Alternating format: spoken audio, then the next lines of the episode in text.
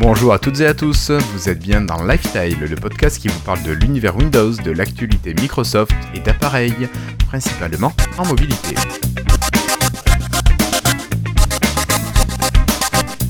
Android. Oh, oh.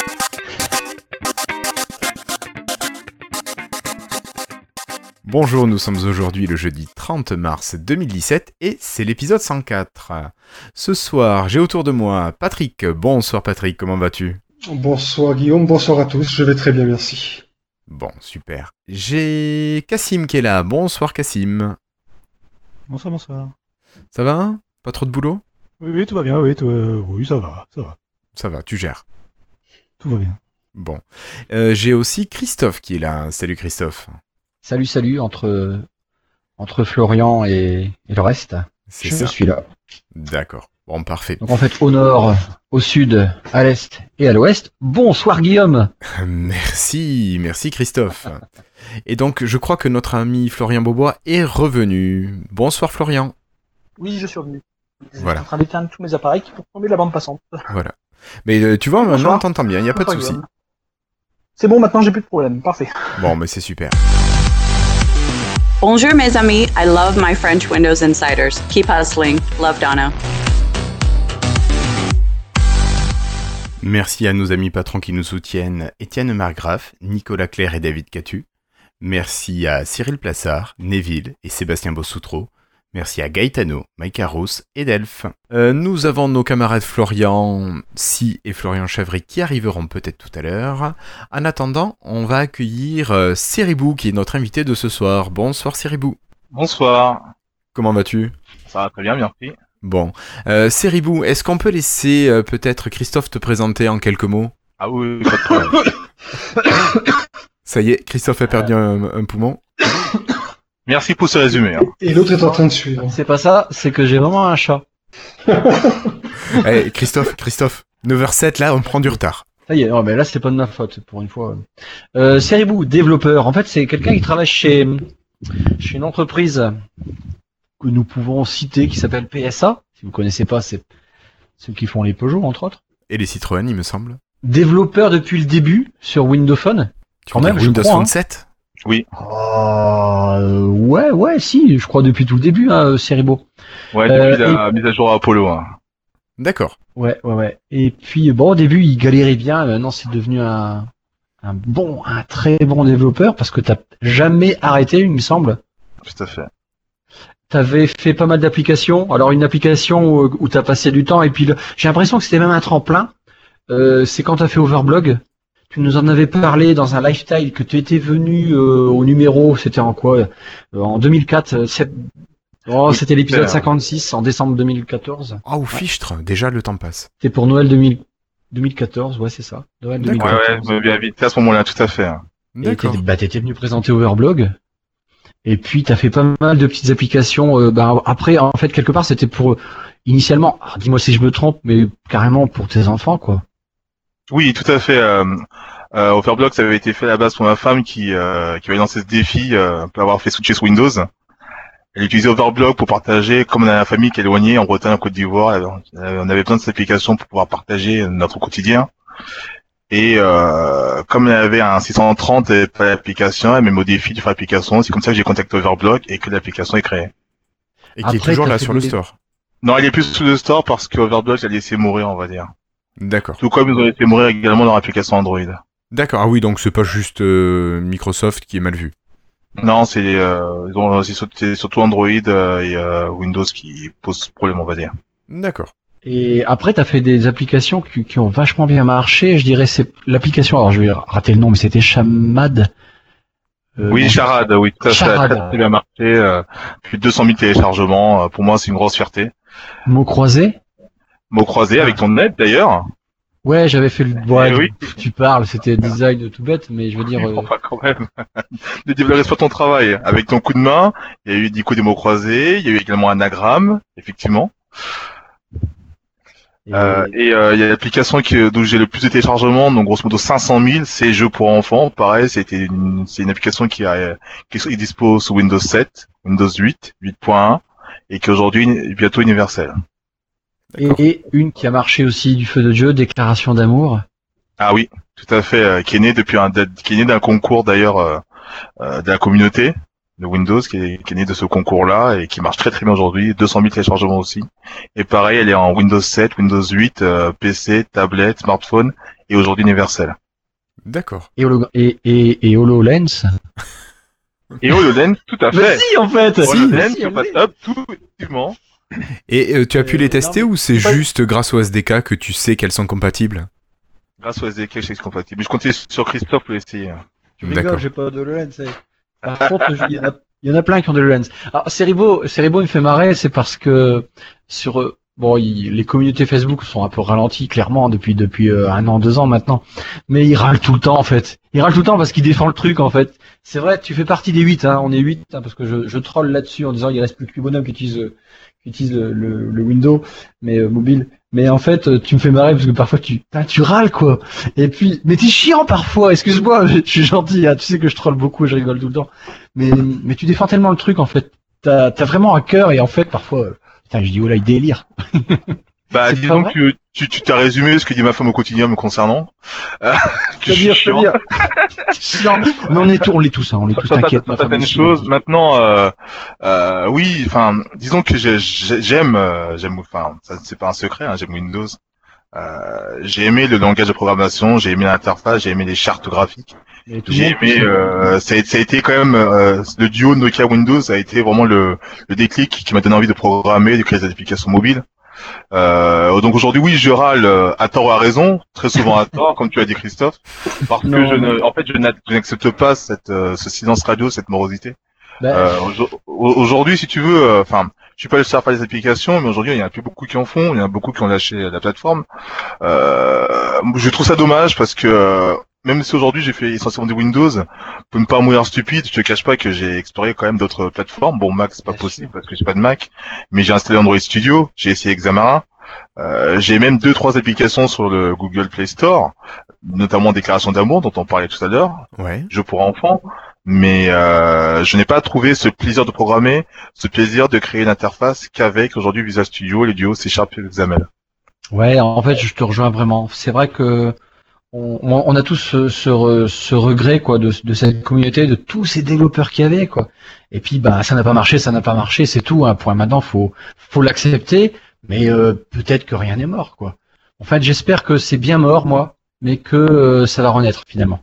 Il faudrait pas que mon idée dans toute l'histoire, c'est que de, de, de tout ça, mon point de vue personnel, c'est que maintenant, faut vraiment que ça crève quoi, qu'on n'en parle plus, que c'est une page qui est tournée et qui est plus euh, cette mauvaise image qu'il y a eu. C'est un peu mon point de vue. C'est pour ça que tout à l'heure, euh, tu sur le Slack de Lifestyle, tu parlais, euh, ouais, ça devient urgent. Je dis non, en fait, l'urgence, elle est passée. En fait, c'est faut plus parler de tout ça. Maintenant, voilà, faut attendre autre chose. Et puis, faut espérer qu'il y a autre chose qui vienne. Faut espérer que Surface nous euh, nous, nous étonne. Et le, je sais pas comment, hein, mais j'espère qu'ils ont un truc, quoi. Sinon après, bah, sinon après, on ira sur sur Samsung.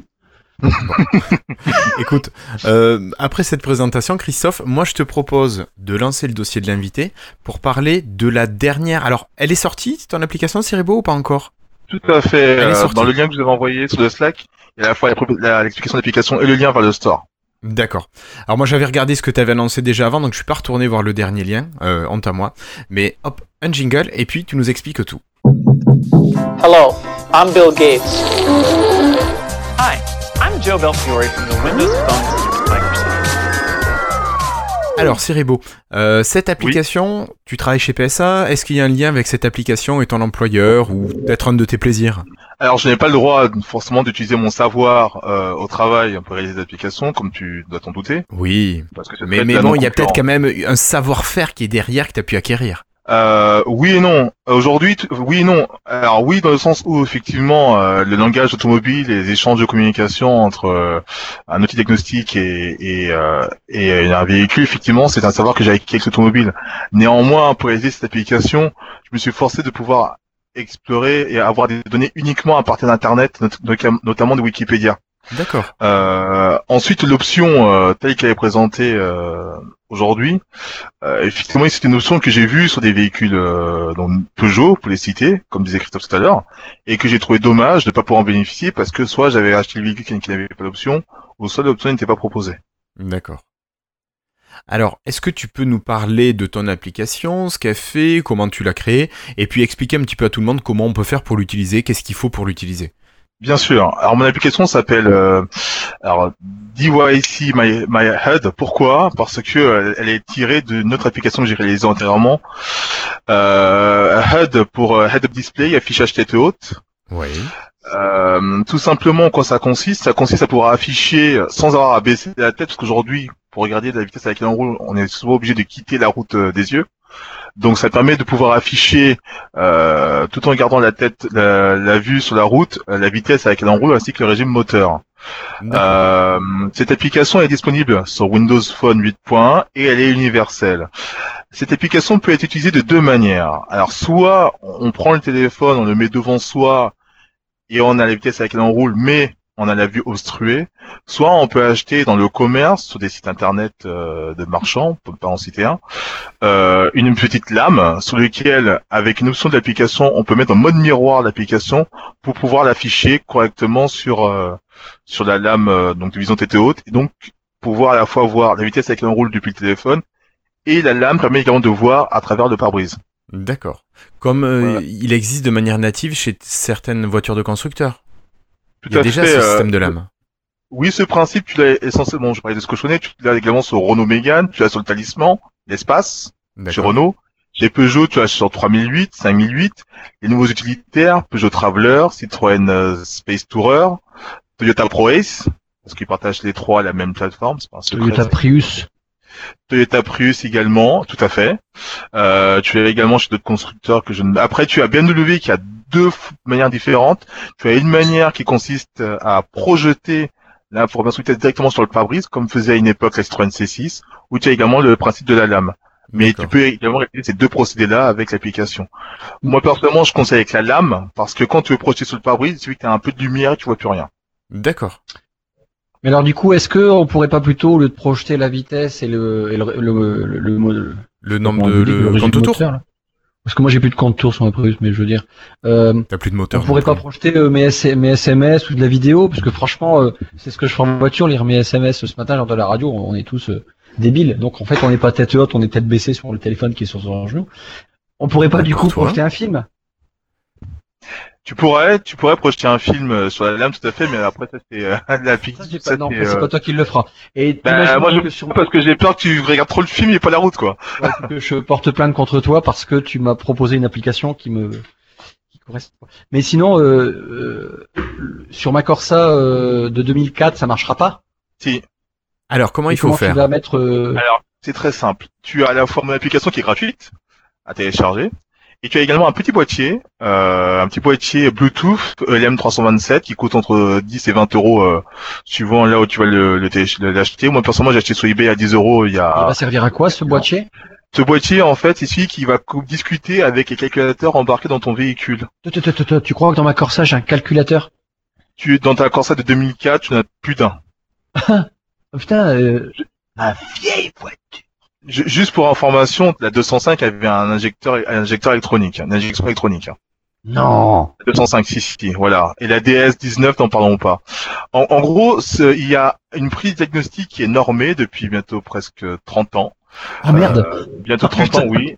Et euh, sur les modèles, t'as conseil de 2004, mais de conception post-2001, tu as donc la prise normée sur les essences, donc depuis 99, et euh, je crois 2004 pour les diesels ou inversement, je sais plus. Donc oui, tu peux avec ta Corsa. euh, moi, avec la Twingo, par exemple, de ma femme, je peux le faire, tout à fait. Ah, c'est ouf. Voilà, c'est il y a pas de c'est pas spécifique à, aux marques françaises. Hein. Et cette prise, on la trouve à quel endroit? Dans le sur le tableau de bord euh? Oui, tout à fait. Ça dépend des véhicules. Euh, Là, en faut, là, euh, moi, par exemple, la, la photo que j'avais mise sur mon site internet, c'est la photo d'une Citroën C4. Tu as la prise diagnostique qui est cachée derrière le cendrier. D'accord. Euh, sur certaines voitures, elle est cachée à gauche du volant. Ça dépend des véhicules. Mais souvent, quand tu saisis prise diagnostique et que, tu, et que tu saisis le modèle de ton véhicule, tu as des photos de la localisation de la prise diagnostique. C'est ça les prises ordinateur de bord ODB2 Exactement, la prise, fameuse prise OBD, c'est ça. OB2. Et donc, l'application, qu'est-ce qu'elle fait? Elle envoie des requêtes euh, OBD à, au véhicule et c'est généralement à 99% du temps l'injection moteur qui lui répond euh, voilà j'ai euh, telle vitesse voilà j'ai tel régime moteur. Ce qu'il faut savoir c'est que d'un véhicule à l'autre tu n'as pas forcément les mêmes informations disponibles. Là je ne scrute uniquement que euh, vitesse et régime moteur mais tu as d'autres informations possibles à obtenir comme euh, la course de pédale donc la pédale physique sur laquelle tu appuies euh, l'entrée d'air la température moteur la température d'huile tu peux récupérer le numéro de châssis du véhicule électriquement parlant euh, le groupe motopropulseur, est-ce que c'est une essence, est-ce que c'est une diesel, est-ce que c'est une hybride, etc., etc. Euh, Ah, bien, tu peux récupérer plein d'informations de ce type-là. Euh, ces informations-là, c'est pas, c'est pas un secret. Comment? On peut modifier les données? Alors, il y a des forums que je te conseille pas, Non, j'irai pas, t'inquiète. euh, qui te proposent de modifier deux trois choses. J'ai vu des, des, des forums sur des Chrysler, des américaines, où euh, uniquement via le protocole OBD, tu peux changer deux trois paramètres de ton véhicule. Tu as dernièrement, tu pourrais aller voir, il y a un Kickstarter, je crois, où il y a une entreprise qui propose via une prise diagnostique de pouvoir changer les paramètres d'injection de ton véhicule. D'accord. Ouais. Voilà, moi personnellement, je, je le conseille pas. Euh, D'ailleurs, à chaque fois que je fais une application qui utilise la communication avec le véhicule, je mets à chaque fois que euh, c'est je, me décline de toute responsabilité en cas de problème parce que moi je cadre l'usage, mais après tu, tu peux faire ce que tu veux avec ce boîtier-là. Justement, t'as jamais eu de soucis comme ça avec des gens qui te font chier ou?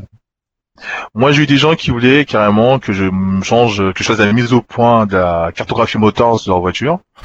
Euh, j'ai eu des gens qui m'ont demandé également de pouvoir euh, modifier deux trois choses. Il y a un chauffeur poids lourd une fois qui m'a demandé quelque chose d'exotique, c'est que j'avais changé le logo de l'application qui ça lui plaisait pas parce qu'on pouvait, il pouvait pas voir sa femme à travers. Donc, il m'a demandé de me changer l'icône. Ça, je trouvais ça sympa, j'ai fait. J'ai donné le choix de l'icône sur une autre application. Mais euh, j'ai eu également, euh, euh, via toi, Christophe d'ailleurs, un- une personne euh, qui m'avait contacté pour ça, Kevin Treloan, Treloan.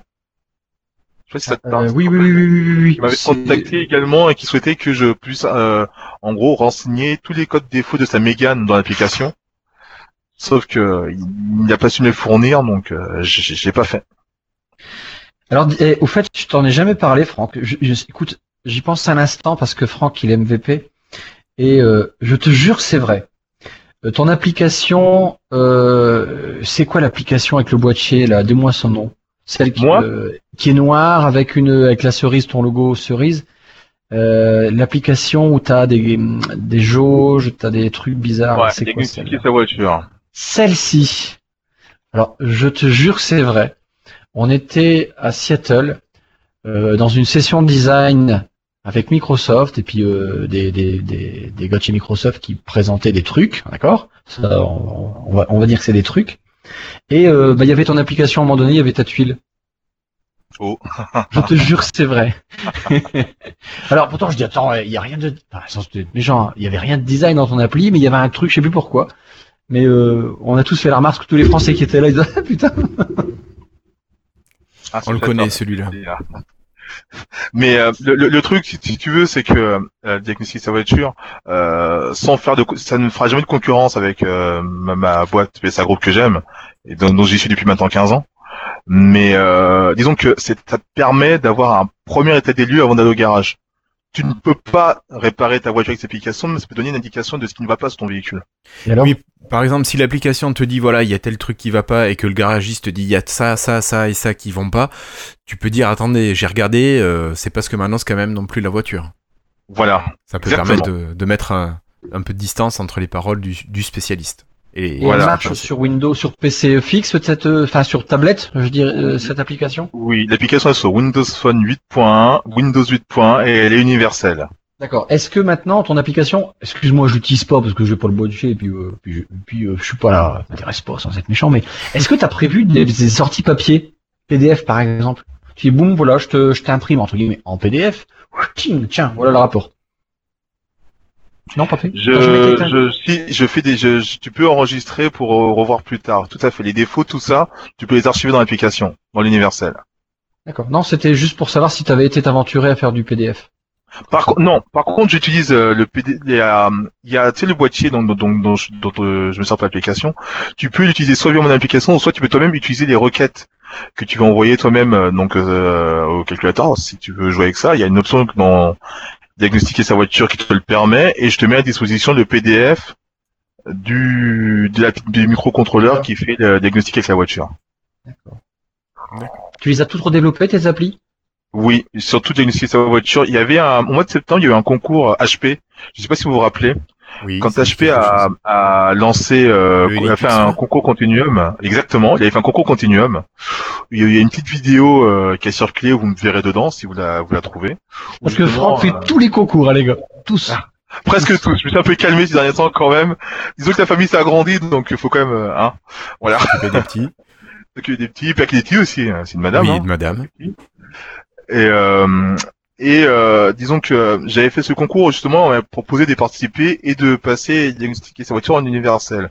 Donc j'avais également profité pour pouvoir refaire le redesign d'application, rajouter deux trois fonctionnalités que je n'utilisais pas. J'avais été un peu coaché par Nathaniel Marchand notamment, mais bon, j'ai perdu, tant pis.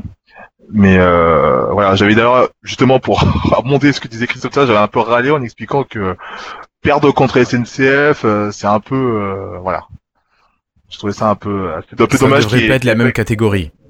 Exactement, c'est ce que j'avais expliqué à, à, à Be My App qui organisait ça, et qu'on me dit bah mais c'est le jeu. Voilà. C'est sûr. C'est sûr, c'est pas les mêmes moyens, c'est peut-être pas les mêmes ressources, mais bon.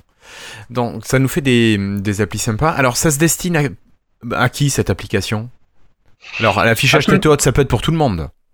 C'est les deux sont euh, con- concernent tout le monde. Il n'y a pas besoin d'avoir de compétences particulières pour les utiliser. J'ai justement fait euh, demain à ce que tout le monde puisse s'en servir. Euh, voilà. Donc euh, Christophe demain, s'il a envie d'avoir une affichage tête haute surprise, abonné il a déjà donc c'est nécessaire. Mais toi et Guillaume, si tu en as besoin, bah tu, tu branches et puis tu Mais tu as sais- la fonctionnalité. Tu sais que tu me donnes envie. hein. Ça me donne envie de d'essayer. Ça vaut combien un petit boîtier là? Tu m'as dit 20 Entre euros? 10 et 20 euros. En 2 c'est 20 euros, ça dépend de. Oui, ça vaut rien du tout le boîtier. Mais en Bluetooth, euh, il y a également des boîtiers Bluetooth, des boîtiers Wi-Fi. Ouais, Euh, et USB. Je suis pas et USB. Alors je suis pas encore parvenu à faire USB. C'est euh, j'espère y arriver maintenant qu'on peut brancher directement euh, euh, des USB sur les, sur les smartphones. J'ai envie d'essayer, mais j'ai pas encore. euh, je suis pas encore parvenu. On peut Ouais, pas la faire démarrer, euh, tout ça, grâce à l'électronique, c'est-à-dire que t'as un bout, créer un truc, boum, démarre ta voiture, euh, ceci, cela, ça marcherait pas sur les automatiques? Je, je, je, je, je- je peux répondre à cette question, mais je sais pas si je devrais. Non mais est-ce que ça serait marrant quoi Tu automatises ta voiture finalement?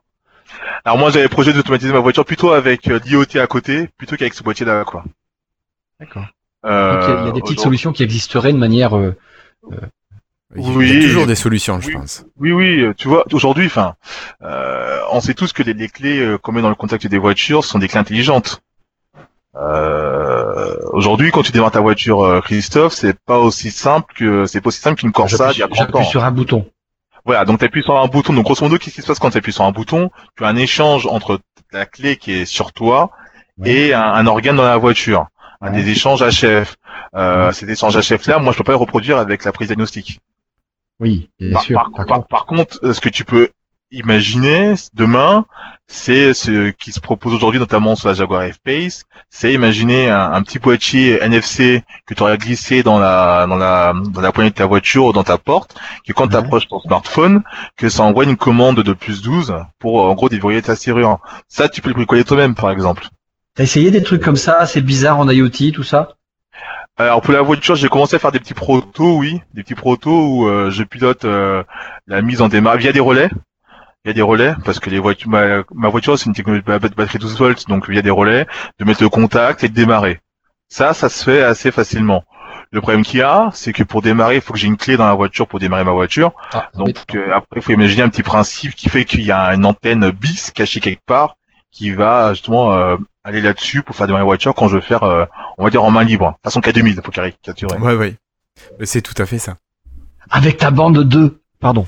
Non, euh, là, ça a MS Band 1 pour l'instant. Mais Oui, ça de toute aussi, façon, c'est voilà. la 1, oui. de toute façon, c'est la 1. Mais avec la 1, le problème avec la 1, Christophe, si tu veux, c'est que il faut quand même que j'ai mon téléphone d'allumé à côté.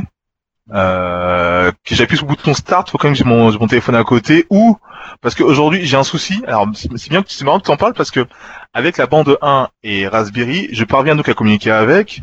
J'ai pilote une voiture avec la, la, la bande, mais je ne peux pas créer des tuiles depuis euh, le Raspberry. Donc, euh, comme je peux pas créer de tuiles, je peux pas créer en gros depuis ma bande un bouton qui fait que euh, mon Raspberry directement va démarrer la voiture. Ah, c'est bête. Voilà. Par contre, donc la seule, euh, la, La seule, euh, la seule ruse que j'ai trouvée, c'est de passer par, euh, on va dire, de la 3G, la 4G de via les Raspberry par la 3G, 4G, et mon smartphone appuie sur un bouton et ça envoie une commande au Raspberry. Pouf, ça fait beaucoup de relais quand même. Ouais, c'est c'est balèze. Hein. Bah, c'est de l'amusement, c'est du plaisir. C'est du ça. plaisir. Et, puis, et puis, et puis l'IoT, euh, et puis après je m'arrêterai là-dessus, c'est un moyen également de partager avec euh, avec mon, mon, mon garçon de 7 ans pour pouvoir coller la soudure, tout ça, mettre des LED, tout ça. Les- la voiture, la voiture que vous avez vu fonctionner à savoir avec la bande ou avec un smartphone, une tablette. Ouais. Voilà, c'était de la soudure commune, on l'a fait ensemble, on l'a assemblé ensemble, l'a vissé ensemble. Même ma famille a participé pour la partie design. C'était vraiment un, un cool. travail de famille. De ah famille, oui, oui, ouais. c'est voilà, c'était vraiment un plaisir commun partagé et qui, qui a abouti à quelque chose de, de plutôt correct. Bon, bah écoute, c'était super sympa. En tout cas, je crois que je vais investir dans un petit boîtier, surtout à ce prix-là. Ben, écoute, merci beaucoup. Je sais pas si euh, Cassim, Florian ou Patrick euh, ont des questions à te poser parce qu'on les a pas encore beaucoup entendus. non. Non, Cassim, non, de toute façon à Toulouse, pas de donc, voiture. Oui, voilà, c'est ça en fait. Florian peut-être. Moi, je me suis demandé au final, ce que les garagistes utilisent déjà lorsqu'on leur amène la voiture avec un voyant, c'est un- c'est donc un logiciel similaire, j'imagine. Ils se branchent là alors? Oui, mais ils communiquent pas de la même manière que moi. Moi, je communique avec un protocole ouvert à tout le monde. Oui, d'accord. Euh, d'accord. ceux qui ont des petits multimarques, peut-être, mais quand tu vas dans un garage Peugeot et qu'ils utilisent l'outil Peugeot, c'est vraiment euh, les, les, les, les informations entre guillemets confidentielles, euh, bien spécifiques euh, calculateur. Ah oui, d'accord, d'accord. Donc oui. Voilà. Ouais, je vois la C'est ce qu'on différence. appelle passer à la valise, quoi. Oui, quand tu passes à la valise et que tu claques un petit billet, c'est pas la même chose que mon application, quoi. Loin de Ouais, là. ouais, ouais. Ils rentabilisent quand même très facilement la valise, certains, je trouve. Mais bon, Je trouve aussi. c'est un autre débat. Ok. Bon, bah écoute, merci beaucoup en tout cas euh, de nous avoir présenté cette dernière application. Euh, je te propose de rester avec nous, si t'as pas d'obligation. euh, Avec plaisir, Bon. pas de problème. Et t'hésites pas à prendre la parole, euh, voilà. Bon, allez, on va passer, donc on va clôturer ce dossier de l'invité et on va passer aux news et rumeurs et on va commencer avec...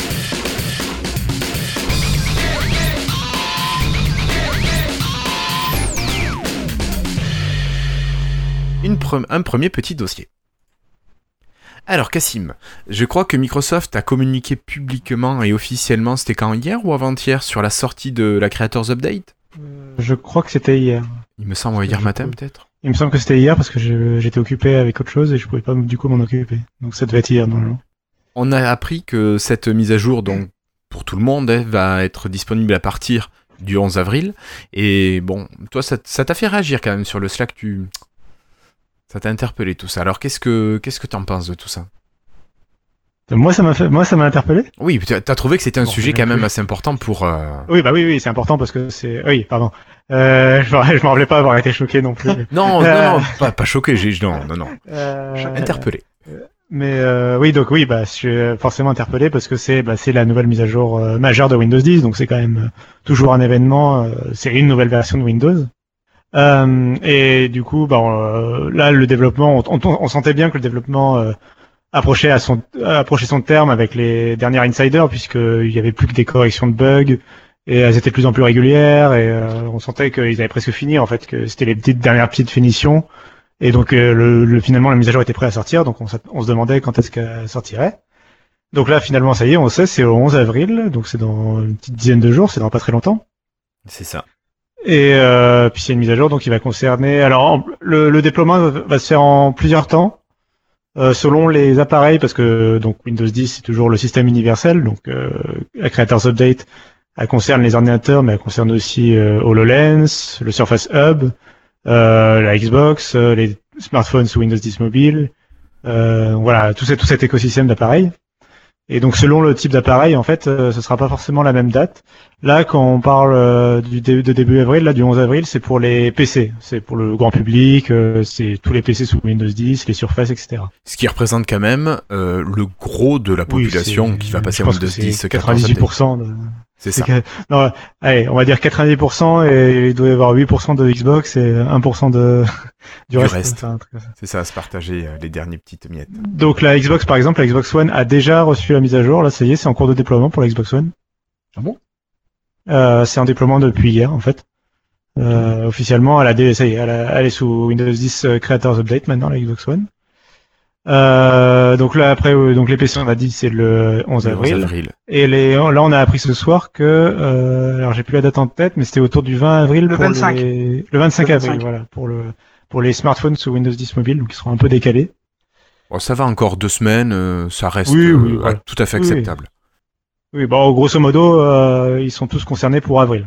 Ouais, ouais, non, mais c'est il y a bien le ça. Surface Hub, il y a le Surface Hub aussi qui sera concerné plus tard mais bon ça le Surface Hub c'est pour les entreprises. je pense Oh mince, alors on l'aura pas tout de suite alors. Oh là là, Voilà, toi aussi tu voulais la tester. euh, Ah bah oui, vraiment. Euh, Voilà, Christophe, non, non, il est au travail juste pour un alors, Surface Hub. C'est pour le 11 avril, sauf qu'ils n'ont pas, euh, ils ont pas encore annoncé quelles seront les nouveautés.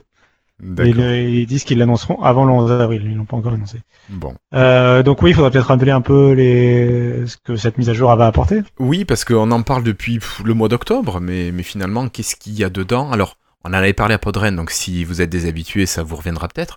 Mais Cassim, je te laisse un petit peu nous, nous en Ouais, reparler. de, de retrouver un truc qui récapitule un petit peu. Euh, parce qu'en fait, elle s'appelle Creators Update euh, parce que bah parce qu'elle touche en, en- elle est censée en tout cas viser en premier lieu les euh, euh, les créatifs, euh, que ce soit donc les artistes, euh, les peut-être les, les gens qui vont streamer des jeux vidéo, etc.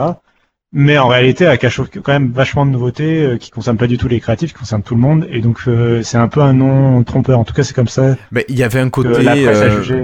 Ouais, mais avec euh, Paint 3D, alors j'effleure déjà le sujet, mais ce genre de truc, alors c'est créatif, euh, pas forcément que les créatifs, c'est, c'est- on va donner des possibilités aux gens de s'exprimer peut-être un peu plus ou donner du Ah, fun presque.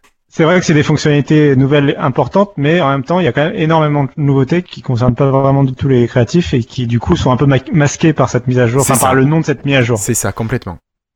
Euh, donc, euh, donc euh, là, t'en as parlé. Il y a euh, donc l'arrivée de Paint 3D, qui est un- une nouvelle application de Microsoft qui ne remplace pas Paint finalement, Non, qui vient en parallèle. Qui vient en parallèle et qui, comme son nom l'indique, euh, se veut comme une euh, bah, comme la version de Paint, mais déjà plus moderne parce que c'est une version de Windows Store refaite avec une nouvelle interface, mais euh, qui a voilà un axe sur la 3D.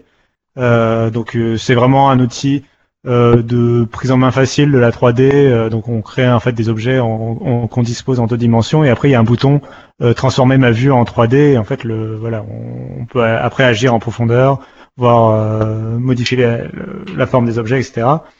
Euh, donc je vous invite à revoir les présentations. Il y a des tonnes de vidéos sur internet aussi qui montrent, euh, qui illustrent comment l'application peut être utilisée.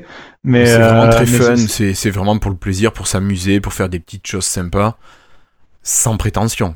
Et on nous demande si on peut imprimer des, les objets en 3D. Euh, je sais plus si Paint 3D le gère directement, mais ça m'étonnerait pas. Enfin, en tout cas, Windows 10 gère nativement euh, les imprimantes 3D, donc euh, ça m'étonnerait pas qu'ils aient prévu, pas prévu. euh, Un petit module qui permette de passer Ouais. de ta réalisation euh, virtuelle à la réalisation physique. Ouais. D'ailleurs, pour qu'elle euh, soit réaliste.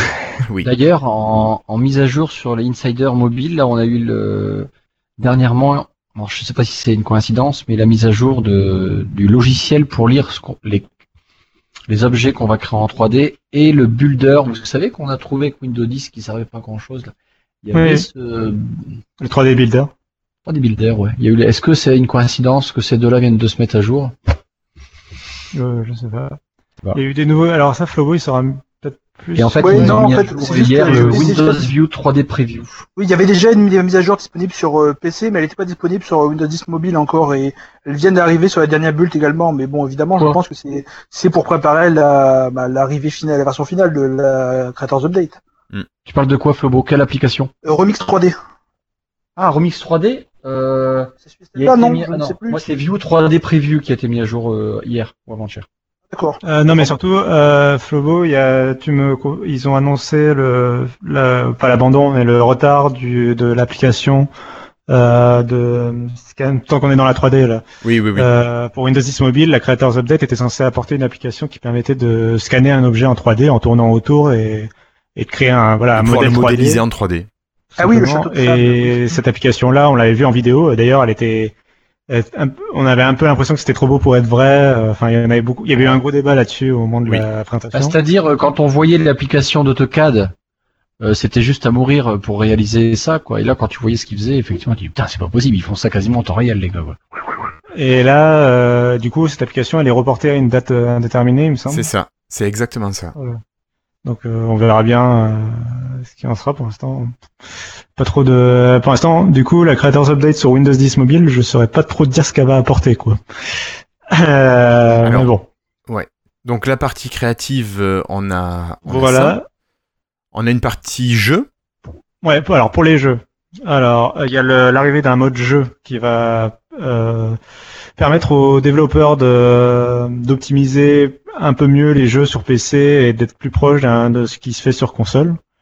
Euh, de vraiment pouvoir tirer parti des spécificités d'un matériel euh, s'ils savent euh, ce qu'ils font et euh, d'améliorer les performances. Et puis il y a l'arrivée du streaming avec euh, le service BIM, qui est un service de streaming euh, euh, que Microsoft a racheté. a que Microsoft a racheté il y a quelques mois. Euh, et donc euh, là, c'est donc ça c'est BIM par exemple, ça concerne à la fois euh, bah, les PC sous Windows 10 parce qu'il y a beaucoup de gens qui streament depuis de- leur PC et euh, bah, la Xbox One du coup qui a reçu la mise à jour et qui peut aussi streamer en direct euh, sur euh, sur BIM. Mm. Avec l'application aussi qui bien sûr permet de euh, voir des flux des jeux des autres joueurs euh, en direct. Euh, tout ça a été très très bien intégré. Et Tu l'as essayé toi ou pas?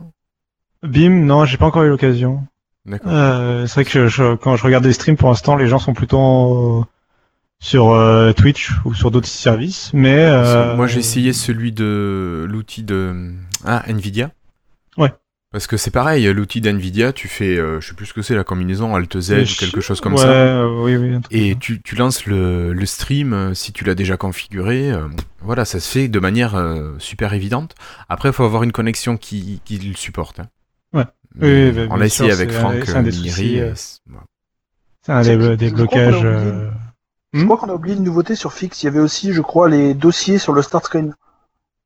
Oui, mais on n'a pas fait du tout le fait le tour encore. hein. Non, pas là, encore. c'est, je croyais qu'ils euh, faisaient, je croyais qu'ils parlais- faisaient Fix, euh, Fix, Xbox et mobile dans l'ordre. Non, non, je parlais de la, on Non, parle de la non. partie jeu, donc euh, j'en profite pour mentionner que BIM c'est aussi pour la Xbox. Quoi. Bah oui. Quand même, c'est une grosse partie qui n'avait pas forcément accès au, au streaming facilement. Il y a, ouais, pardon. Euh, ben, justement, j'allais te demander, euh, est-ce que sous la Xbox 360, par exemple, on pouvait streamer déjà à l'époque? Non, non, non. Bah alors déjà à l'époque, euh, euh, déjà à l'époque, les connexions internet étaient encore moins bonnes que maintenant. Maintenant, il y a de plus en plus de gens qui ont soit de la fibre, soit des lignes euh, de suffisamment bonne qualité pour euh, pour streamer. En théorie, on peut sur de la DSL, mais c'est quand même euh, plus limité. Oh oui, maintenant, voilà.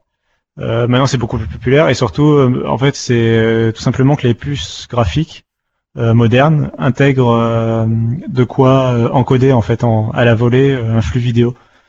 C'est ça qui permet en fait, c'est pour ça que les bah, les, les cartes graphiques Nvidia sur PC en- peuvent permettre, comme comme tu disais, la fonction de, de streaming là très simple avec le Alt Z. Et c'est pour ça que les consoles modernes, la PlayStation 4, la Xbox One, peuvent comme ça streamer nativement du contenu.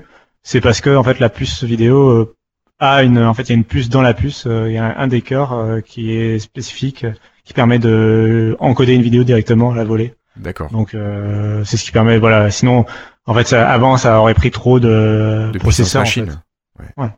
D'accord. Faut se souvenir, euh, je sais pas si, euh, enfin, il, y a- il fut un temps, euh, il y a quelques années encore, il n'y a pas si longtemps, euh, quand on encodait une vidéo, ça prenait énormément de temps, ça utilisait toute la ressource du processeur, etc. C'était assez euh, Et catastrophique. surtout quand on avait des processeurs qui étaient monocœur. Voilà. Là, c'était, euh, c'était une autre histoire. Ouais. Euh, maintenant, ça va un peu mieux de ce côté-là. Ça va un peu mieux. Du coup, bon, ça c'est sur les nouveautés. Euh, Au niveau du jeu, je bon, pense a qu'on a d'autres. rappelé l'essentiel. hein. Après, Ouais, Il y en a euh, d'autres. Après, il y a des trucs sur d'autres trucs pour l'e-sport, pour des, app- des, des mises à jour de services pour la communauté, etc.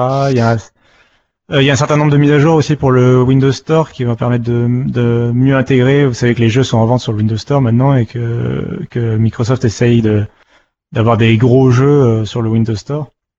Des, euh, par exemple, euh, euh, je sais pas, moi, il y avait le dernier Gears of War, le dernier Forza, euh, il y a euh, Resident Evil 7, je crois. Il y a, enfin, il y a- il y a plusieurs jeux comme ça assez euh, populaires, assez gros, enfin avec un certain un certain budget, qui sont maintenant disponibles sur le Windows Store en concurrence avec Steam par exemple. Ouais. Et donc là ils ont ils vont améliorer l'interface du Windows Store, ils vont permettre de mieux intégrer les jeux, le- qui se téléchargent de façon plus fiable, etc. Donc euh, ça c'est intéressant. Euh, mais je crois que pour le jeu, sinon, on a fait assez le tour. Oui. Sur Xbox, il y a un certain nombre de nouveautés, il y a des changements d'interface, etc. Euh, J'ai plus les détails en tête là, Mais euh, parce que c'est vrai que la Xbox en ce moment, je n'ai pas forcément le temps de l'allumer. Euh, mais il y a, mais il y a beaucoup, il y a des nouveautés d'interfa- d'interface. Ils ont refait plusieurs menus. euh, Il y a des menus qui sont plus clairs qu'avant. Il y a des jeux, euh, les jeux auxquels on joue le plus sont mieux mis en avant, etc. Donc euh, euh, c'est du, c'est que du mieux. C'est pas forcément des grosses nouveautés, des nouvelles fonctionnalités. Mais c'est des, euh, mais c'est des, euh, toi, du, un travail de, de fond pour améliorer l'expérience, quoi. Ouais. Le menu d'accueil qui a été refait, le menu sur le côté. Euh, Il y a la disparition du, euh, du Snap, le fait d'avoir deux applications côte à côte, qui est plus possible. Ça, c'est dommage. Euh, surtout qu'ils viennent d'annoncer que euh, le Picture in Picture qu'on pensait euh, peut-être remplacer cette fonction, c'est-à-dire la possibilité d'avoir, euh, comme sur certaines télés, euh, ton, ton application principale qui prend tout l'écran et une application secondaire qui prend un carré, coin. une, une petite, ouais, un petit coin de l'écran. On pensait qu'ils développaient ça parce qu'ils le développent pour Windows 10. On pensait qu'ils allaient le développer pour Xbox et euh, finalement, euh, ils ont annoncé que c'était pas encore en, en cours de développement pour Xbox et que les gens qui étaient intéressés devaient en- le soumettre ou voter pour en feedback. Parce Ouais. que pour l'instant, c'était pas prévu. Donc ça, c'est un peu dommage. Bon, voilà. Euh, voilà, il y a un certain nombre de nouveautés comme ça pour le pour la Xbox, Oui. mais c'est pas forcément les trucs les plus intéressants. Non, non, non. Euh, ce qui est plus intéressant et qui va concerner plus de monde et qui est franchement, enfin moi que j'attends plus, c'est que c'est un peu de ça dont je parlais quand je disais que ça concernait finalement pas les créatifs. Euh, c'est, euh, il y a des modifications pour la gestion de la vie privée par exemple. Euh, maintenant, quand on va, dé- en fait, ils ont refait la configuration de Windows 10 la première fois que vous le lancez, une fois qu'il est installé? Oui, je l'ai installé il y a pas longtemps, ça m'a fait bizarre. Bah ouais, alors ça a été complètement refait. Un, c'est plus clair. Deux, il y a Cortana qui euh, vous parle, en fait, il vous, qui vous guide pendant toute la euh, procédure. Euh, quand je dis que c'est plus clair, en fait, c'est que les options euh, qu'on peut activer, désactiver pour protéger sa vie privée ou non, euh, sont mieux formulées. Il y a plus d'explications sur ce que ça va faire, quelles sont les conséquences si vous activez ou non l'option. Donc ça, c'est mieux fait. Et même les menus ont été beaucoup mieux travaillés. Euh, Par exemple, quand on se log euh, pour la première fois avec son compte Microsoft, euh, ben, ne serait-ce que les, le formulaire d'identification, etc., est beaucoup mieux euh, fait, beaucoup mieux fini, l'interface est plus travaillée. Ouais, ouais, ouais. Euh, donc ça, c'est que du c'est vachement bien.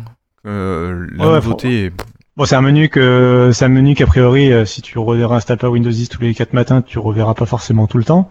Mais c'est une, euh, c'est bien d'avoir mis un coup de jeune euh, sur ce menu-là, de l'avoir retravaillé. Là, il est dans une bonne, dans un bon état. Je pense qu'ils peuvent le laisser comme ça pour les prochaines versions. c'est ça. Ils peuvent le garder pendant un moment et juste euh, ça. le- ouais, le remettre à jour un petit peu de temps en temps. Ok, donc il y a ça. On a quoi d'autre a- au niveau euh, du système? Euh, Il y a euh, la, les mises à jour qui vont, la façon dont Windows 10 gère les mises à jour qui va changer. Avec le fait que ça va que- consommer moins de bande passante et moins de place?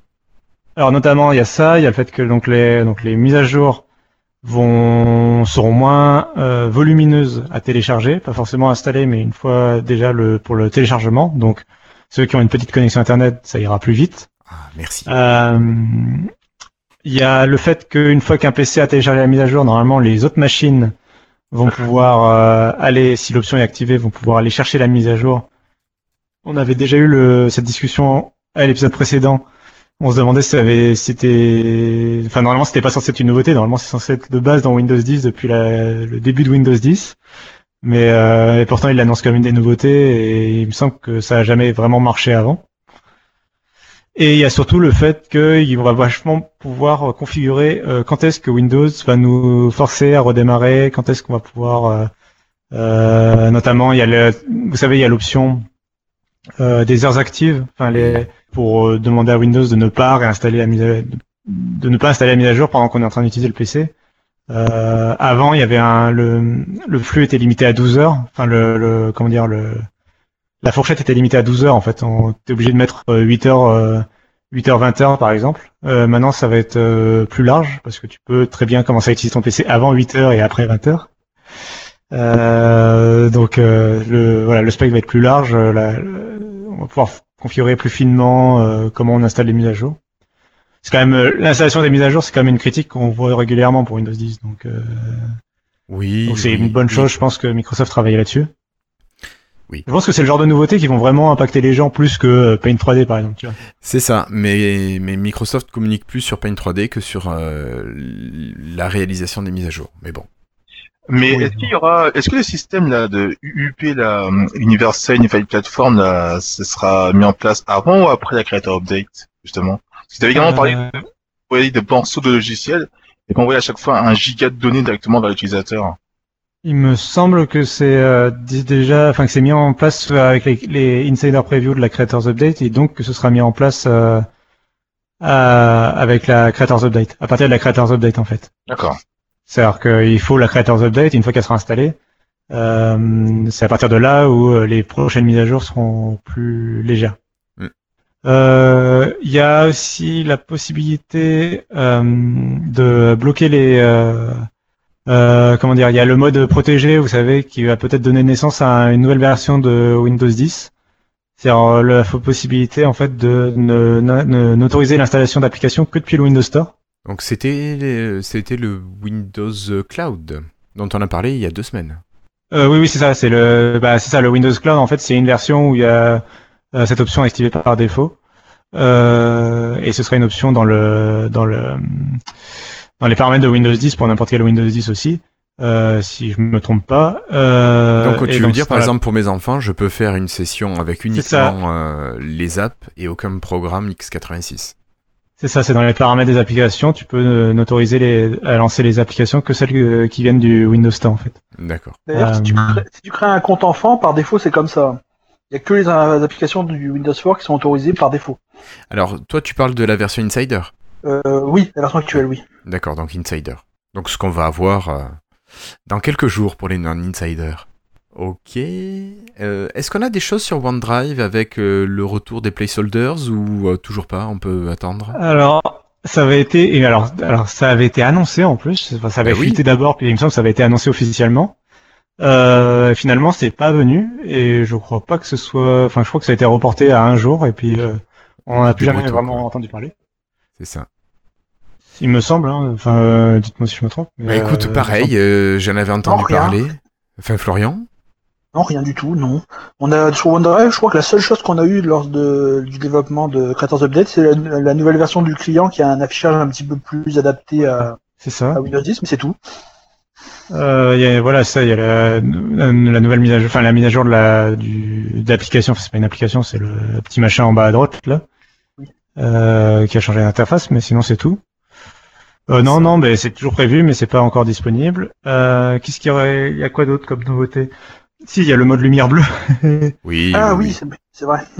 Euh, donc la possibilité de régler euh, un changement de l'affichage euh, quand il y a euh, quand il fait quand il fait nuit en fait quand le soleil commence à se coucher pour euh, éviter Pour les enlever de la lumière bleue de l'écran pour éviter d'être embêté pour l'endormissement et autres.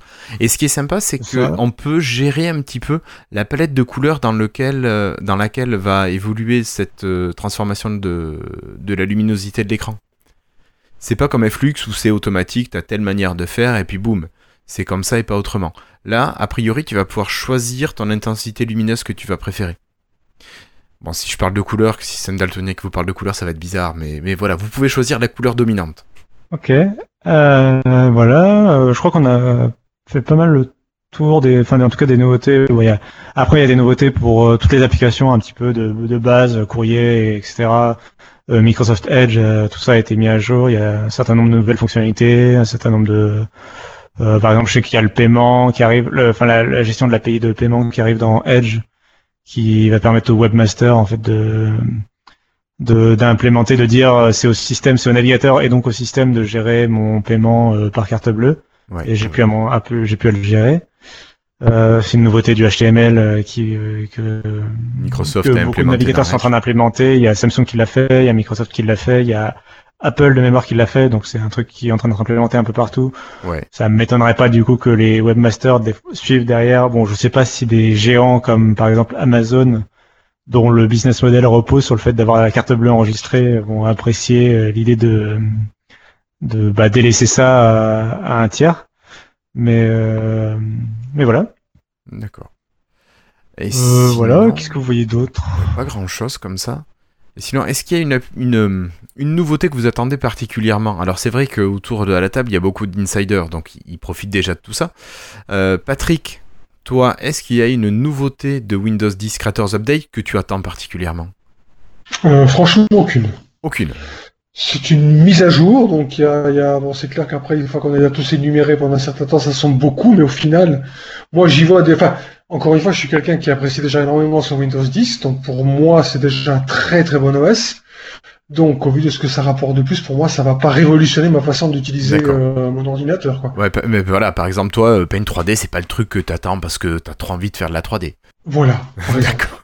Voilà, c'est oui, tout à fait. Ok, ça marche. Euh, même question pour toi, Florian. Euh, bah moi, ce que j'utilise le ce que j'ai préféré dans le Creators Update, c'est vraiment euh, Nightlight, euh, Blue Light là, D'accord. parce que je trouve que vraiment ça fait une différence au niveau des yeux la nuit. Et je trouve juste ça dommage que pour l'instant c'est pas encore implémenté sur mobile parce que bah, souvent euh, la nuit quand on regarde son téléphone une seconde, bah, euh, bah c'est à ce moment-là que je pense qu'il faudrait avoir euh, Un Euh, affichage nocturne vraiment un réduit. affichage nocturne. Oui, vraiment là c'est le moment, c'est vraiment le plus adapté. Mm. Bon, mais ça arrivera. Ils ont dit, ils ont dit que ça arrivera un jour. hein. D'accord. Un jour, ça marche. Christ- Merci Florian. Christophe, toi, qu'est-ce que tu attends? Bah, pff, rien de spécial. Je suis geek, j'attends, je l'attends avec impatience. Juste pour l'avoir. euh, ouais, c'est ça. C'est juste pour l'avoir parce que bon après c'est vrai que le mode nuit, euh, bah, j'utilise l'application que on- pas mal utilise euh, ici. Je sais plus. F-. Flux. Moi, je pense que je, suis inté- moi, je pense que je vais la désinstaller du coup, par contre. J'aime j'aime pas avoir des applications tiers sur mon ordi, donc. Euh... Ah moi non plus, je vais l'enlever parce que ça sera dans le système et je serais bien content que ce soit natif. Après, euh, je rejoins Patrick, j'adore Windows 10, c'est pour moi le meilleur des OS de chez Microsoft pour l'instant. Les concurrents, je les connais pas. Euh, mais euh, non, non, non, j'attends de l'avoir. Pour m'amuser, la 3D, ouais, ça va m'amuser un temps, c'est tout. Par curiosité. Après, euh, Tu je passeras suis pas chose. insider PC, donc... euh, Mm, mm. Ça marche, merci Christophe. Euh, toi, est-ce qu'il y a quelque chose que t'attends dans cette mise à jour? Alors, moi, il y a deux choses. Il y a déjà euh, l'évolution, euh, la révolution chez nous qui consistera à pouvoir recevoir des notifications sur des montres connectées. Ouais. Euh, la possibilité de pouvoir justement les programmer nous-mêmes dans nos applications. Ça, c'est une, euh, ça, ce serait quelque chose de bien. C'est l'ouverture des API euh, GATT là. Ouais, le- le- le- oui, c'est ça le profil qui a tout à fait. Et euh, j'attends de voir également euh, la mise sur le marché euh, des euh, des ersatz d'HoloLens, là, les euh, lunettes virtuelles Ah qu'on oui. branche aux ordinateurs. Ah oui, oui, oui, de réalité mixte. Oui. D'accord. D'accord, d'accord. Euh, ben Cassim, toi, est-ce qu'il y a quelque chose que t'attends ou ça y est, t'es déjà blasé? Oh, je suis déjà blasé, j'attends la suite. Évidemment. Non, euh, alors je dirais euh, euh, la lumière là aussi, le, enfin les, les ça, euh, le, le système de gestion de la luminosité là que, dont on a parlé. Euh, mais bon, ça on en a déjà dit. Euh, sinon, je dirais le, euh, comment dire les améliorations d'interface un peu partout, notamment euh, le menu paramètres qui continue d'être amélioré.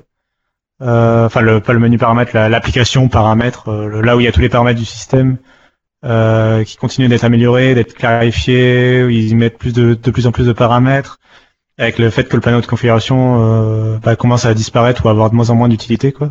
Mm, mm. Euh, ça j'aime bien, j'ai hâte de- du jour où on aura enfin tout dedans et il y aura plus besoin du panneau de configuration. Euh, je trouve ce menu euh, enfin vachement clair, euh, j'aime bien le fait qu'on puisse rechercher avec une barre de recherche dedans directement. Et en fait, je Voilà. sais pas si t'as essayé, mais le panneau de configuration, il le faisait déjà. Ouais, mais euh, je sais pas, C'était pas aussi convivial, mais il le faisait déjà parce que je me suis aperçu à le faire sur l'ancien panneau de configuration parce que je le faisais dans le nouveau. Et bon. Ouais, je sais pas, je- ça m'a jamais. Enfin, peut-être que c'est parce que, bah, en fait, dans le, panneau- le panneau de configuration, il utilisait l'in- l'interface de, de l'explorateur. Oui. Et du coup, Oui, oui. pour rechercher, en fait, c'est la même barre de recherche que dans l'explorateur de fichiers. Donc, instinctivement, en fait, c'est comme si tu recherchais des fichiers, ce qui est pas. Et du coup, tu penses pas forcément à rechercher des paramètres. C'est vrai. Alors que, alors, je sais pas si tu vois ce que je veux dire. Alors si, si, si, l'application si, je vois très paramètres, bien ce que tu veux dire. voilà, l'application paramètres, la barre de recherche, elle est en plein milieu et elle te dit rechercher un paramètre. C'est tout de suite beaucoup plus C'est explicite plus clair, c'est plus clair, ouais. pour les débiles comme moi euh, qui euh, C'est vrai, que- c'est vrai que c'est étonnant parce que ça existait depuis Vista, ça, la recherche dans le panneau de configuration. Ouais, bien sûr. que C'est vrai que c'est étonnant que vous l'ayez pas vu pendant tant d'années, c'est que c'était vraiment mal placé au final. C'est ça. Mais moi, je te Bah, dis, je l'utilise ouais. depuis Windows 10. Et justement, parce que les paramètres ont changé et il y a ce menu de recherche. L'autre truc qui est pas mal de recherche comme ça, c'est le fait de tout simplement rechercher un paramètre directement dans euh, bah, Cortana, enfin dans le menu de recherche euh, de Windows. Ça aussi, ça existait déjà dans Windows 8 et avant. Euh, je crois au moins depuis Windows 8, je sais pas si euh, je m'en rappelle plus pour avant. Euh, et c'est le fait de bah voilà, tu, tu cherches affichage, il te propose directement euh, afficher les paramètres, projeter sur un deuxième écran, etc. Quoi. Modifier la résolution, Mm. ce genre de choses. Euh, là, il y a même plus besoin d'aller dans le de déclencher l'application paramètres, c'est pas mal. D'accord. Donc voilà, c'est ce genre de petite nouveauté d'interface que j'aime bien. Ok, merci Cassim. On va demander à monsieur Florian Si qui est là. Alors toi, Florian, qu'est-ce que c'est que tu attends? Alors Florian, bien sûr, est un mute. Ah, deux, maintenant. Oui, Florian. Ça fonctionne. Ben oui, ça Euh, fonctionne, c'est magnifique. Ben, en fait, euh, comment te dire? C'est un peu comme à chaque fois finalement. Je, ça fait tellement longtemps que je tourne plus ou moins sous Creators Update que mais je me rappelle plus tellement de ce qui a été apporté en fait, tu vois. C'est ça.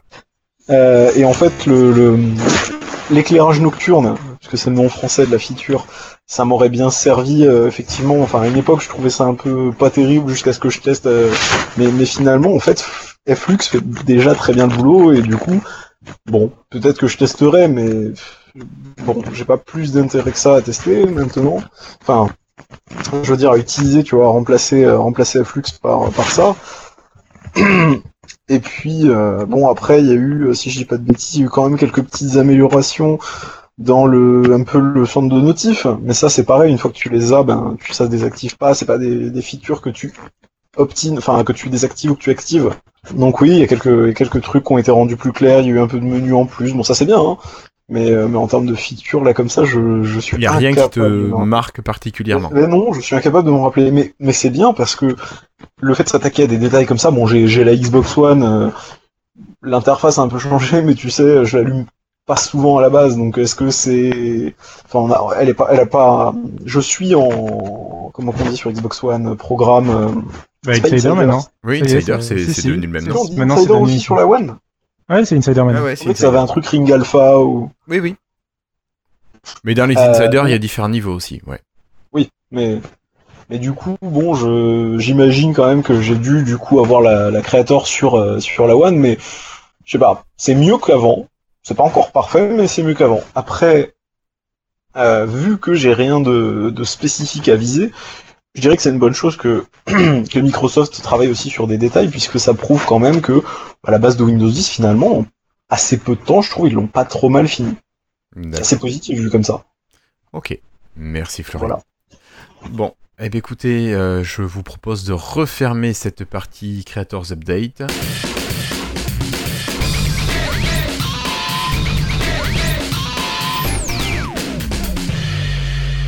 Et puis de parler, alors peut-être de rumeurs, Cassim, et c'est toi qui vas gérer tout ça parce que je n'ai pas encore beaucoup entendu parler.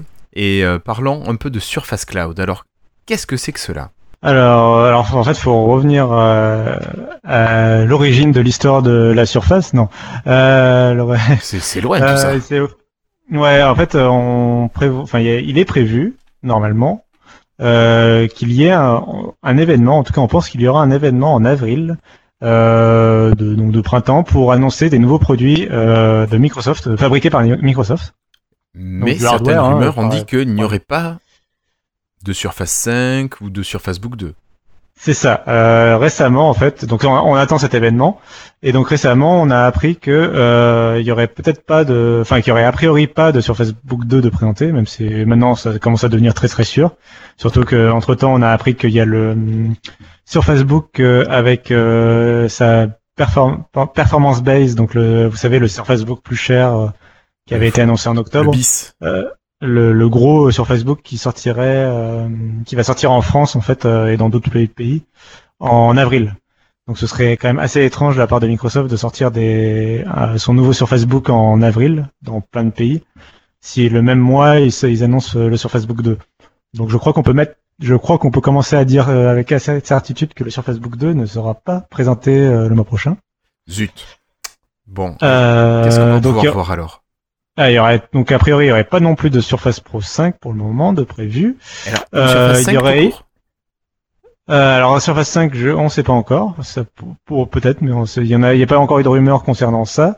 On pensait qu'il y aurait le prochain HoloLens, mais on a appris, euh, si vous vous souvenez, que euh, ils avaient, ils ont annulé le développement de HoloLens 2 pour directement passer à HoloLens 3, qui est pas attendu avant 2019. Donc, euh, il y aurait eu pu avoir cette présentation-là, mais c'est pas le cas. Donc, ça nous laisse pas euh, beaucoup de choses. Euh, ça nous laisse la potentielle présentation d'un nouveau produit, d'une nouvelle catégorie de produits. Et donc, Ils ont ce serait ce le hub? Ils ont, ouais.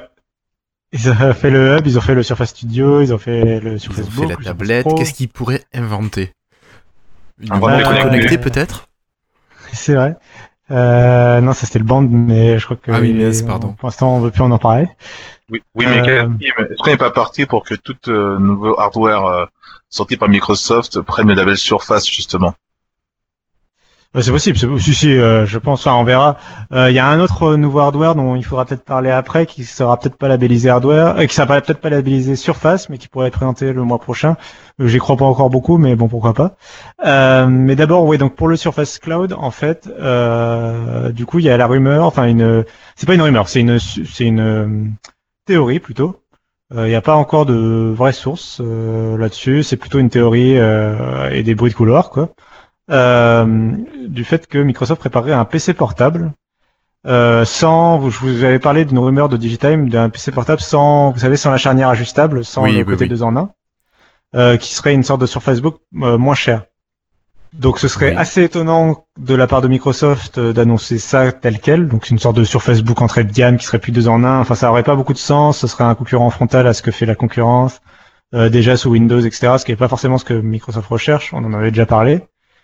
Euh, du coup, en fait, euh, donc ça venait de Digitime qui est pas tout le temps fiable, mais ils avaient peut-être raison sur euh, sur le produit, sur la, la tête qu'aura le produit, mais ils ont, vous avez peut-être pas compris bien la stratégie qu'aura mi- Microsoft, et c'est la, du coup, c'est Marie-Jo Foley de ZD ZDNet.com qui a sorti cette théorie comme quoi Microsoft va peut-être sortir un PC portable en concurrence entre guillemets des Chromebooks.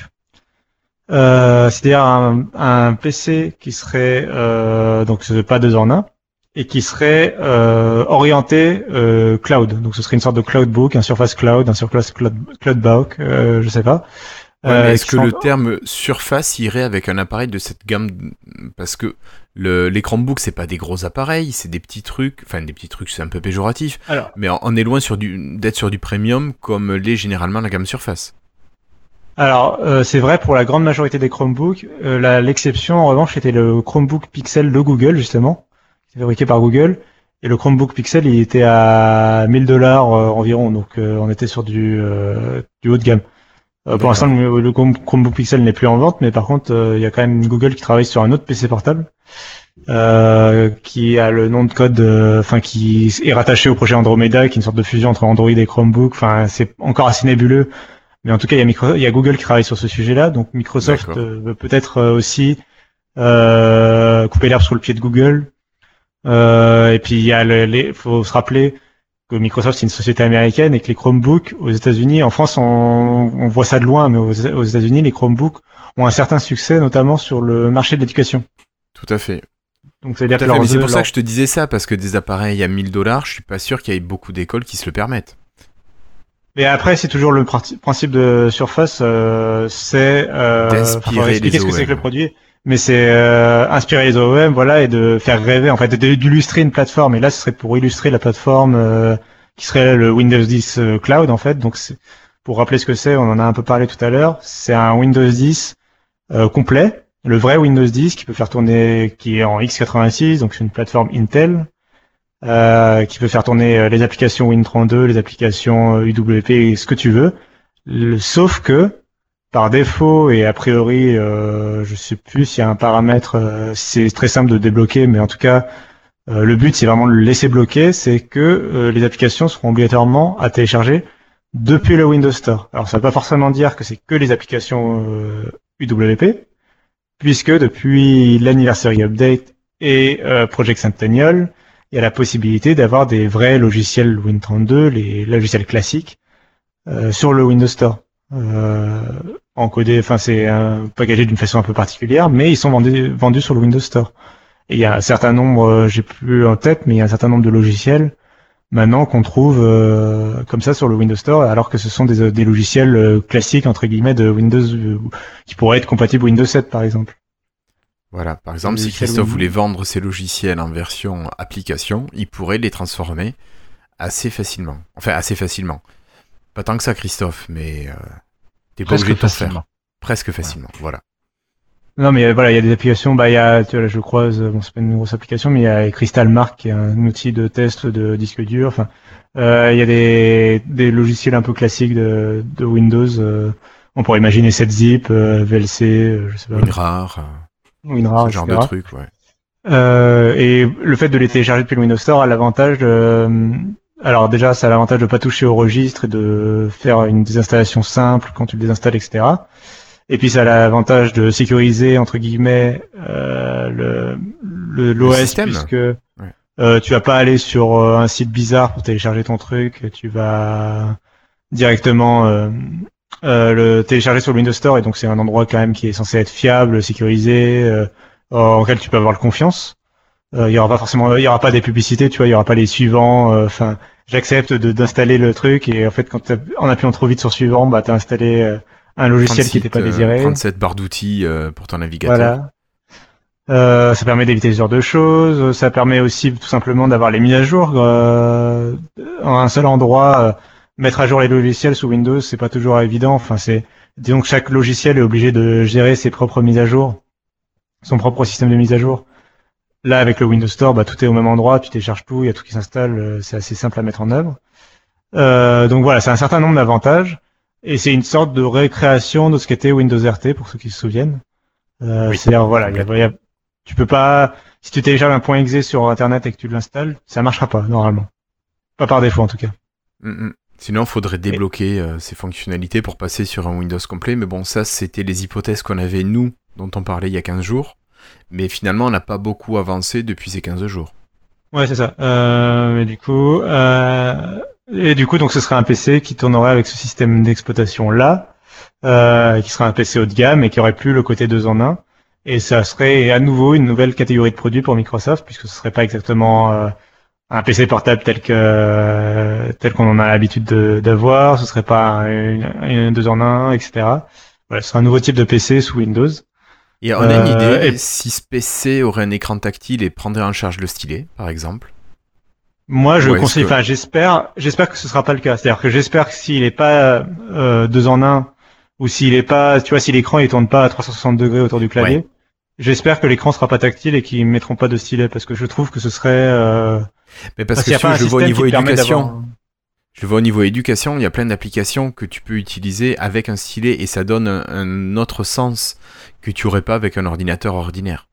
À ce moment-là, je leur conseillerais, enfin, euh, moi, si j'étais s'ils voulaient, s'ils veulent vraiment faire un produit, là, on parlait d'un produit plutôt haut de gamme, s'ils veulent faire un produit pour l'éducation, euh, dans, que- dans ce cas-là, je leur conseille plutôt de faire un produit, euh, déjà un peu plus grossier que ce que Surface a l'habitude de faire, un truc qui puisse résister à un enfant ou un ado. Euh, puis une utilisation en classe, quoi, surtout. Euh, et après, je ferais, moi, je ferais du coup un truc à 360 degrés, c'est-à-dire que euh, pour un, un usage en classe, euh, t'as pas forcément besoin du truc euh, deux en un ultra léger. Tu peux, en plus, le risque non. de perdre le clavier. ou Le clavier, euh, il est oublié Ouais, à le truc à qui la- se retourne, c'est quoi, c'est quoi qui. C'est c'est, euh, Lenovo qui fait ça. Euh, Ouais, le qui se yoga. retourne, tu retournes le euh, C'est l'écran et puis pouf. Il y a des sites qui sont spécialisés pour l'éducation. Et moi, le tactile, je saurais pas m'en m'en séparer. Hein. Même sur un ordinateur qui aurait, qui ne serait pas une tablette, parfois il m'arrive de slider avec le doigt, de même de valider avec un bouton. Et pourtant, je me sers pas forcément. Non, non, mais c'est c'est devenu naturel. Ça me ferait Je comprends, je comprends, surface ne soit pas tactile. Même si j'ai pas de stylet, mais c'est tellement logique moi maintenant d'aller euh, foutre mes grosses paluches sur l'écran pour, pour tout dégueulasser. Non, mais c'est- c'est devenu un réflexe, moi. Je- Ouais, alors je pareil. comprends, non mais ça m'arrive. Je veux dire, euh, moi Ça aussi, euh, quand par exemple ma surface, sur les Surface Pro, euh, même quand je utilise en mode PC portable avec le clavier posé sur un bureau et tout, je scrolle euh, avec la, le doigt quoi. Euh, donc ça m'arrive. euh, Enfin voilà, de- je suis d'accord et donc je suis d'accord avec ton argument, mais je pense Oui. que ça euh, casserait le message. Enfin, euh, je je leur conseillerais pas ça stratégiquement, c'est-à-dire que je pense que ça Mhm. casserait le, le message derrière le produit, puis ça hum, serait peut-être perçu comme un défaut de conception ou un défaut par les gens plutôt que comme une qualité. euh, euh, puis ça voudrait dire écran glossier, pas écran mat. euh, Enfin voilà, c'est. Il y a, et puis ça veut, enfin ça, ça, ça, t'en- ouais, ça te bloque de certains trucs en fait. euh, Ça te. Mais bon, euh, enfin non, mais euh, bon, voilà, c'est mon avis. Après, je vois.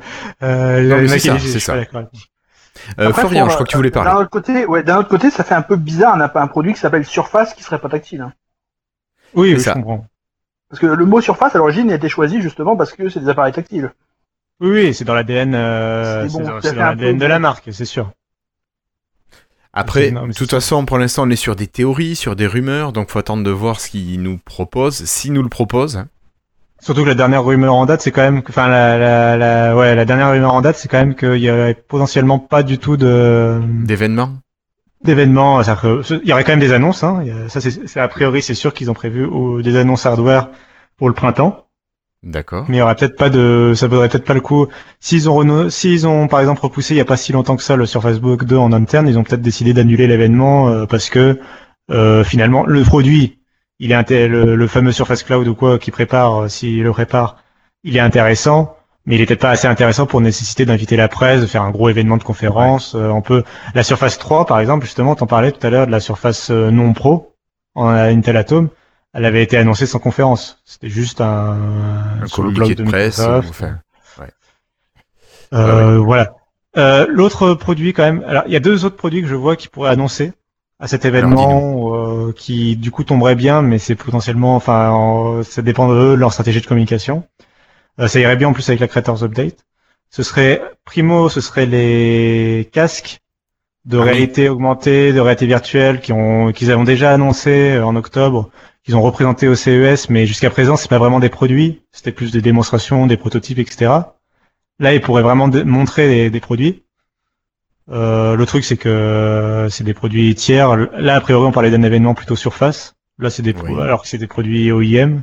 Mais bon, pourquoi pas. Euh, bah, a priori, bah, en plus, la première fois que euh, ont présenté les casques, c'était à l'événement Surface Studio. Donc euh, voilà, on voit bien que Oui, pourquoi peuvent, euh, pourquoi pas. Euh, et le troisième produit qui pourrait annoncer, euh, surtout ça dépend du timing de l'événement, mais si c'est fin avril, pourquoi pas, ce serait Xbox Scorpio. D'accord. Tu penses qu'elle est déjà prête? Ou ils présenteraient un proto? Ah bah parce qu'elle, alors non, elle, est, elle doit sortir en fin d'année. D'accord. Mais les consoles, le, le calendrier des consoles de jeu, tu les présentes pas au dernier moment en général, tu les présentes euh, plutôt six mois en avance. D'accord. Euh, par exemple, la Switch a été présentée en octobre dernier, elle est sortie en février. Euh, la Xbox One, elle avait été présentée en mai pour une sortie en novembre D'accord. ou en octobre. Mais euh, donc Oui, c'est enfin, sorti, à l'automne, en fin d'année. Elle avait été présentée en mai. Elle avait, avait été présentée un mois avant le 3. A priori, c'est sûr, euh, le 3, le salon de le 3, donc qui est le salon du jeu vidéo, la conférence sera entièrement dédiée à Scorpio. Mais ils peuvent avoir envie, euh, là je c'est complètement une théorie, hein, il n'y a pas de rumeur qui en parle, mais ils pourraient avoir envie de présenter par exemple d'abord la machine euh, à un événement surface, surtout si c'est un hybride PC Xbox par exemple. Ouais. Euh, de présenter peut-être les aspects PC, les aspects euh, universels, les aspects surface, le design, euh, la puissance qu'il y a dedans, etc. Et se réserver la date de sortie, le prix et le, les jeux, les gros jeux, par exemple, le gros line-up, le nouveau Halo, des trucs comme ça, euh, pour le 3, tu vois, pour faire un événement en deux temps, euh, présentation de la machine, euh, présentation le hardware, vraiment, ouais, du ouais, produit, quoi. D'accord. Euh, ce serait assez malin de leur part. Euh, PlayStation, par exemple, la PlayStation 4, quand elle avait été annoncée, ils avaient d'abord annoncé la manette et le, les spécifications, et ils avaient révélé le design et le prix à l'E3. D'accord. Euh, il y avait eu trois mois d'écart entre les deux événements. Euh, la Xbox One, ils avaient annoncé, alors là, ça avait été plus, c'était plus dommage, mais ils avaient annoncé la console, euh, les spécifications et le fait qu'elle puisse faire télé et sport, euh, machin, sport, sport, télé, télé. Ils avaient annoncé en mai. Et ils avaient annoncé la partie jeu en juin et ça avait fait beaucoup euh, grincer des dents les joueurs parce que du coup on avait l'impression que c'était pas une console de jeu. D'accord. Euh, voilà. Donc, à voir. Mais du coup, s'ils ont besoin de remplir un événement hardware, euh, ça peut être intelligent de leur part de reparler de, de Scorpio, surtout que maintenant c'est conçu par l'équipe Surface. Enfin, il y a vraiment, c'est le, tu sais, c'est le One Microsoft, One, euh, enfin Windows 10 euh, universel, etc. Ouais, ouais, ouais. Quelque chose de très lié, Voilà. tout tourne ensemble. Ok, merci Cassim. Ouais, ça Eh vous bien- plaît ou pas le PC portable quand même? Vous avez, en- ça vous fait envie Ouais, je, franchement, je sais pas. C'est trop vague pour moi. Faut voir. Florian, Alors, si. imagine- alors, si on imagine, Attends. alors on va parler, on va poser un truc euh, sur la table pour qu'on puisse, euh, pour que ce soit moins vague. Allez, Euh, on va dire un Surface Book à 1000 dollars, sans la charnière ajustable, avec un écran peut-être un peu moins bon, enfin un peu plus petit, etc. Euh, un form factor un petit peu plus petit, un- peut-être un design un tout petit peu moins travaillé que le- la charnière ajustable, etc. Euh, pour 1000 dollars ou 1000 euros, 1200 euros, on va dire, avec euh, la limitation dont on parlait du store. Euh, non. Il y a combien de stockage dedans? Non, mais ça, le stockage, tu peux le choisir après, c'est pas un 128 problème. gigas. Il y aura une Oui, différence mais de- Parce Moi, j'attends, j'attends de pouvoir rajouter 600 euros et j'attends que Surface 5. Pro 5. Con- concrètement, tu vois, euh, c'est triste à dire. Enfin, j'ai- j'aime pas du tout le, le fait que le clavier de, du XPS 13, par exemple, il soit avec des petites touches fléchées, mais elles sont, elles sont pas pleines. Mais si ça coûte 1200 balles pour un ordi moins bien fini, euh, pas tactile, pas transformable, euh, avec un stockage pourri, euh, Donc personne n'achète pas. Non, mais bon. Après, je comprends bien, hein, ça doit rester Surface. euh, C'est-à-dire que si c'est vendu sous la marque Surface, il faut absolument que ça coûte un certain prix, puisque sinon Microsoft va se faire taper dessus par les par les OEM. Mais je sais pas, enfin, c'est vraiment bizarre parce que Ouais. un ultrabook classique. euh, À ce prix-là, normalement, t'as quand même une sacrée belle machine. Mm. Euh, en donc, plus, en plus, pour toi, Florian, c'est non. Pour Christophe Je l'ai dit. Oui, toi, euh, Euh, d'accord. non. J'attends de rajouter des sous pour avoir une, euh, une SP5. T'as bien raison. Euh, Flobo Je dis quand même, pour plus de 1000 dollars, sans licence Windows Pro, ça fait un peu, euh, ça fait cher. Hein. Moi, tel que je l'imaginais en ma tête, un Surface Cloud ce serait dans les 500 dollars, pas plus. Ah, après, euh, enfin moi c'est moi qui là, ouais, c'est vrai que Ouais. C'est la version de. Cassim, hein disons que disons Oui, que oui, d'accord, oui. disons que je mettais en rapport le cette théorie du Surface Cloud et la la rumeur de Digitime d'un Surface Book sans sans charnière qui serait vendu à 1000 dollars. Ouais, mais là, tu Euh, l'approches, tu l'approches assez du prix de la Surface Pro. Oui, ça. tout à fait. Bah c'est même le même ça prix que peu, Surface Pro. ça fait bizarre, là, ça fait, ça fait une gamme bizarre dans ce cas-là. C'est vrai. Euh, c'est peut-être euh, tout à fait. un- Alors tu as peut-être tout à fait raison et du coup il faut pas y voir. euh, faut peut-être pas euh, mettre en relation. Peut-être que Digitime se trompait complètement. Et à ce moment-là, euh, le mettre ça plutôt comme peut-être un remplacement de ce qu'était la Surface RT ou la Surface euh, non Oui, je le vois pro, plus comme ça, moi, mais bon, après. euh, autour des 500 dollars du coup. Ah, une surface non pro qui soit bloquée sur le store, je pense que ça va en refroidir certains. À moins Moi, qu'elle je- baisse en prix. Euh, Je pense que ça va en refroidir certains. Je pense que ça va faire de la le, cette histoire de nombre de. Enfin, les gens ont trop souvenir encore, je pense, de, de Windows RT vont avoir un peu peur. Alors que je trouve que c'est une super idée sur le papier et que je suis un ultra fan moi de l'idée d'un Windows 10 sans sans Win32, euh, le truc je- simple, un peu léger, etc. Ouais, ouais. Le souci Ah, c'est que mais ça dépend pour qui. Je sais pas pour moi, par exemple. Ah, le souci, c'est le manque d'applications sur le store et le- la qualité du store. Quoi. Le fait que le store, il galère encore à mettre un jour des applications. Moi, j'ai une application, là, euh, une erreur est survenue. Euh, erreur euh, 0x803F800A. Une erreur s'est T'es produite, content Putain. J'ai le- C'est le, le message d'erreur, je l'ai depuis trois mois et demi. hein. Bah oui. Bon, bah voilà. Je, C'est quoi application? Euh, c'est Failbot, qui est une application qui permet de renommer à la- plein de euh, fichiers vidéo automatiquement en allant chercher le. Tu fais clic droit et en fait il va chercher, il va analyser le fichier, il va te dire euh, quel épisode de série télé ou de film ou quel C'est film pas plutôt c'est. la- et- Ouais, et ben, c'est pas plutôt la faute de Microsoft de nous faire des erreurs claires? Dans son Si, système, si, hein, si, des si, erreurs euh, c'est- système claires. Bah enfin oui oui c'est la faute de Moi, général du développeur, système, quand mais en ça qui particulier du. Windows Store quoi. Le Windows Store il est il arrête pas d'en faire des messages comme ça quoi. Ouais, aussi, ouais. Mais oui je vois ce que tu veux. Oui oui si. Bon, c'est un autre débat, ça. Oui, c'est un autre débat. Euh, Euh, on continue rapidement. Qui c'est que j'ai, à qui j'ai pas demandé? Eh ben, à Seribo. Ouais, euh, moi il y a deux choses que je vois. Déjà, euh, j'ai j'ai abondé de ce que dit Cassim. Il y a le côté, euh, faut sortir un projet avec Microsoft Cloud, mais euh, faut pas que ce soit une sorte de régression parce que le, sur Facebook euh, qui se détache pas et qui est peut-être pas tactile, pour moi c'est une régression. Pour moi la marque Surface elle avec innovation. Donc il faudra qu'ils sortent un produit avec cet OS là qui soit vraiment euh, différent de ce qui existe déjà dans le marché. Ça, Oui, ou premier qui, point. qui soit pas la marque Surface. Voilà, ça c'est le premier point. Le deuxième point, enfin, il y a, on a parlé de Windows 10 qui marche avec un processeur ARM. Euh, Il y a le Samsung qui sort avec le Snapdragon 835. Pourquoi pas? Démonstration de Windows euh, 10 euh, avec un téléphone euh, euh, voilà, pourquoi pas? Ou un autre, ou un proto qui sera présenté. Pourquoi pas? D'accord. Ok, merci. Et je crois que j'ai pas donné la parole à Patrick. Et après, il y a quelqu'un qui demandait la parole. Cassim, je te la donnerai après. Patrick. Alors, on a dit un Surface Book sans la partie tablette ni écran détachable, avec une euh, hardware, on va dire, à peu près d'aujourd'hui, dont la puce Nvidia, aux alentours de 1000 balles. Moi, je saute Ouais. tout de suite. Moi, je Et limité, limité au store. Comment ça limité au store Ouais. Ah, je crois qu'on parlait d'un Surface Book, comme le Surface Book d'aujourd'hui, mais avec la partie tactile et écran détachable en moins. Non, Mais je me suis trompé. pas de- forcément, on sait pas trop. Ah non, non, de limité à l'App Store, non, non, ça vous oubliez, non, non. Non, pour D'accord. moi, vous brisez, vous brisez le côté PC, euh, PC générique, euh, non, non, ça passe pas. D'accord. Pas du tout. Ok. Euh, Cassim, tu voulais reprendre la parole. Euh, oui, non, mais c'est juste. bah, alors déjà, pour rebondir là sur ce qu'il dit, c'est après, c'est vrai que là où ce serait une potentiellement un bon plan, c'est si c'est un super sur Facebook, par exemple, sans donc sans le tactile, sans le truc. Euh, donc un super. Du coup, ce serait un super PC portable. Euh, S'il est vendu par exemple à 1000 euros et que le passage au vrai Windows coûte 100 euros, ça peut potentiellement être un bon PC portable euh, pour tout le monde, quoi. Du coup, enfin, sans l'inconvénient du Windows limité. Euh, Ouais. potentiellement quoi.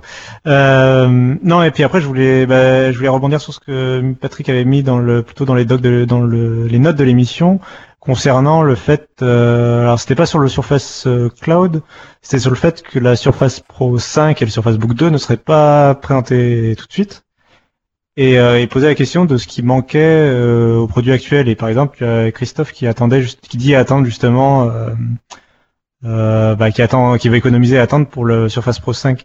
Euh, quelle nouveauté vous verriez, enfin, ou quelle nouveauté vous attendriez dans la, dans les nouvelles générations, alors que ce soit le Surface Pro, la Surface Pro 5 ou le Surface Book euh, 2 du coup, qu'est-ce que vous attendriez comme nouveauté, sachant avant que normalement, en particulier pour le Surface Pro 5, c'est un changement de génération majeur, c'est-à-dire que euh, toutes les deux générations, il y a il y a un cycle de renouvellement, c'est un peu comme les processeurs Intel ou comme les iPhones, c'est-à-dire que il y a un produit qui, il y a une génération qui raffine ce qu'a fait la précédente, et il y a une génération ensuite qui euh, change le design, par exemple. La, la Pro 2 était une amélioration de la Pro 1, la Pro 3 était un changement de design, la Pro 4 était une amélioration de la Pro 3. Ouais, c'est les TikTok. Voilà, c'est TikTok, et normalement la Pro 5 du coup est un changement de design euh, majeur, plus, enfin, plus important quoi. Alors quelle nouveauté, euh, par exemple, vous attendriez vous? Moi, j'attends pas grand chose à part une mise à jour hardware parce que je la trouve tellement bien et efficace comme ça que. euh, pour moi, c'est vraiment euh, une combinaison qui me correspond mais parfaitement. Voilà, donc moi la pas question grand que je chose. posais sur, les, sur la note. parce que, voilà. Euh, Christophe? J'en suis tellement heureux, qu'est-ce qu'on pourrait avoir de mieux? D'accord. Non, Euh, mais je vois pas non, non, mais plus, c'est- elle me convient parfaitement, euh, l'autonomie, le reste, le, le- Oui, peut-être l'autonomie. L'autonomie. Je vous avoue, quand j'ai posé la question, je m'attendais à un concerto de, de moi je veux ci, moi je veux ça. Là, j'avoue que là, les premiers témoignages me, me, su- me stupéfient, quand même. euh, Alors je commence à avoir, je commence à avoir quelques idées. Oula. Euh, non, Attends, bah, bah alors ça dépend garde si tes on idées, droit à on va n'importe demander à Flobo d'abord ce qu'il en pense. On a le droit à n'importe quoi ou pas. Quoi. Moi, euh, Enfin, oui, dans le principe de, de- du possible, hein, bien sûr. Oui, bien sûr. Euh, Flobo. euh, je disais, bon, moi, euh, niveau Surface Pro 4, bah, j'en suis content. Honnêtement, je vois pas vraiment quoi ajouter non plus. Euh, niveau Surface Book, c'est euh, le problème que Cassim avait soulevé. J'en ai eu une en main euh, lorsque- dans un magasin. Et pour moi, la charnière va pas assez loin pour repousser l'écran. C'est juste ça. Oui. Bon, c'est un petit détail. Hein. Non, mais ça, tout le monde le dit depuis le début. Ça, j'achèterai, euh, j'achèterai pas une Surface Book tant que ce problème sera pas résolu. Moi, c'est vraiment un truc bloquant. D'accord. Ça marche, merci Flobo. Euh, pop, Florian Ski, peut-être, est-ce que toi tu rajouterais un petit quelque chose sur une euh, Surface Pro? Mais écoute, euh, globalement, on est arrivé sur un produit qui est assez mature, donc oui, à part mettre des USB type C, euh, Oui. idéalement, mais bon, ça c'est pas depuis la... On n'a pas attendu la, la Pro 5 pour en parler, de mettre plus de ports. Parce que c'est possible, je dis pas d'en mettre 3-4 en plus, mais euh, de mettre un deuxième port USB, ça peut être bien. Ouais. Bon, sachant qu'il y en a un deuxième sur le, sur le chargeur, mais ça permet surtout de charger. Hein. Ça permet que de charger. Oui, oui. Enfin, oui, je me suis mal, t'as raison. Mm. Mais à part ça, bon, le fait qu'il y ait un port vidéo, enfin, je vois pas pourquoi il en faudrait deux sur un appareil comme ça. Euh, globalement, c'est un bon appareil. Je, je dois admettre que je sais pas trop ce qu'il pourrait lui apporter, parce qu'avec la Pro 4, ils avaient déjà monté la définition de l'écran. Mm. Le tactile, il réagit bien. Le stylet, ils peuvent encore le perfectionner un petit peu, même si on est déjà sur quelque chose de très bien. Euh, le pied, ben, je vois pas trop jusqu'où il pourrait aller. Bah écoute, on va laisser Cassim nous dire lui ce qu'il a imaginé, parce que je crois qu'il a quelques petites idées. Non, non, non, non. Bah, euh, Juste une petite parenthèse avant que tu parles, Cassim. Alors peut-être que tu vas en parler justement, mais je, un truc qui me fait sourire, c'est qu'à l'époque où on avait présenté la Surface Book, j'avais été, je crois, un des seuls à, à, à, à défendre le sur Facebook parce que tout le monde se plaignait qu'il n'y avait pas d'USB-C. Et moi, j'étais là en disant, mais écoutez les gars, pour l'instant, on n'en a absolument pas besoin, etc. Et dans cette liste d'évolution dont tout le monde plus ou moins parle, personne n'a encore relevé le, le besoin de ce port USB-C. Alors que là, on l'aura, l'aura la qui en l'époque. Hein Dans le chat, il y en a plein qui en parlent.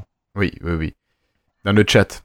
Je sais pas si tu suis la conversation. Euh, oui, je suis en train de lire là. Bon, je pense que ça a peut-être défilé, mais Enfin, il y en a Oui, plusieurs oui, qui en parlent, en tout- plein, j'exagère, mais il y en a plusieurs qui en parlent. Ou qui, en tout cas, bon, euh, c'était un débat, quoi. Ouais. Mais je, pense vois que ça, un, ça sera vois, obligatoire. attends, Ouais, Frankem. Ouais, Frankem du Stico, d'accord. Ça, il y aura, il y aura. Je Mais pense ça que c'est même pas pas la peine. Euh, bah alors, Cassim, toi, qu'est-ce que tu vois? Euh, voilà.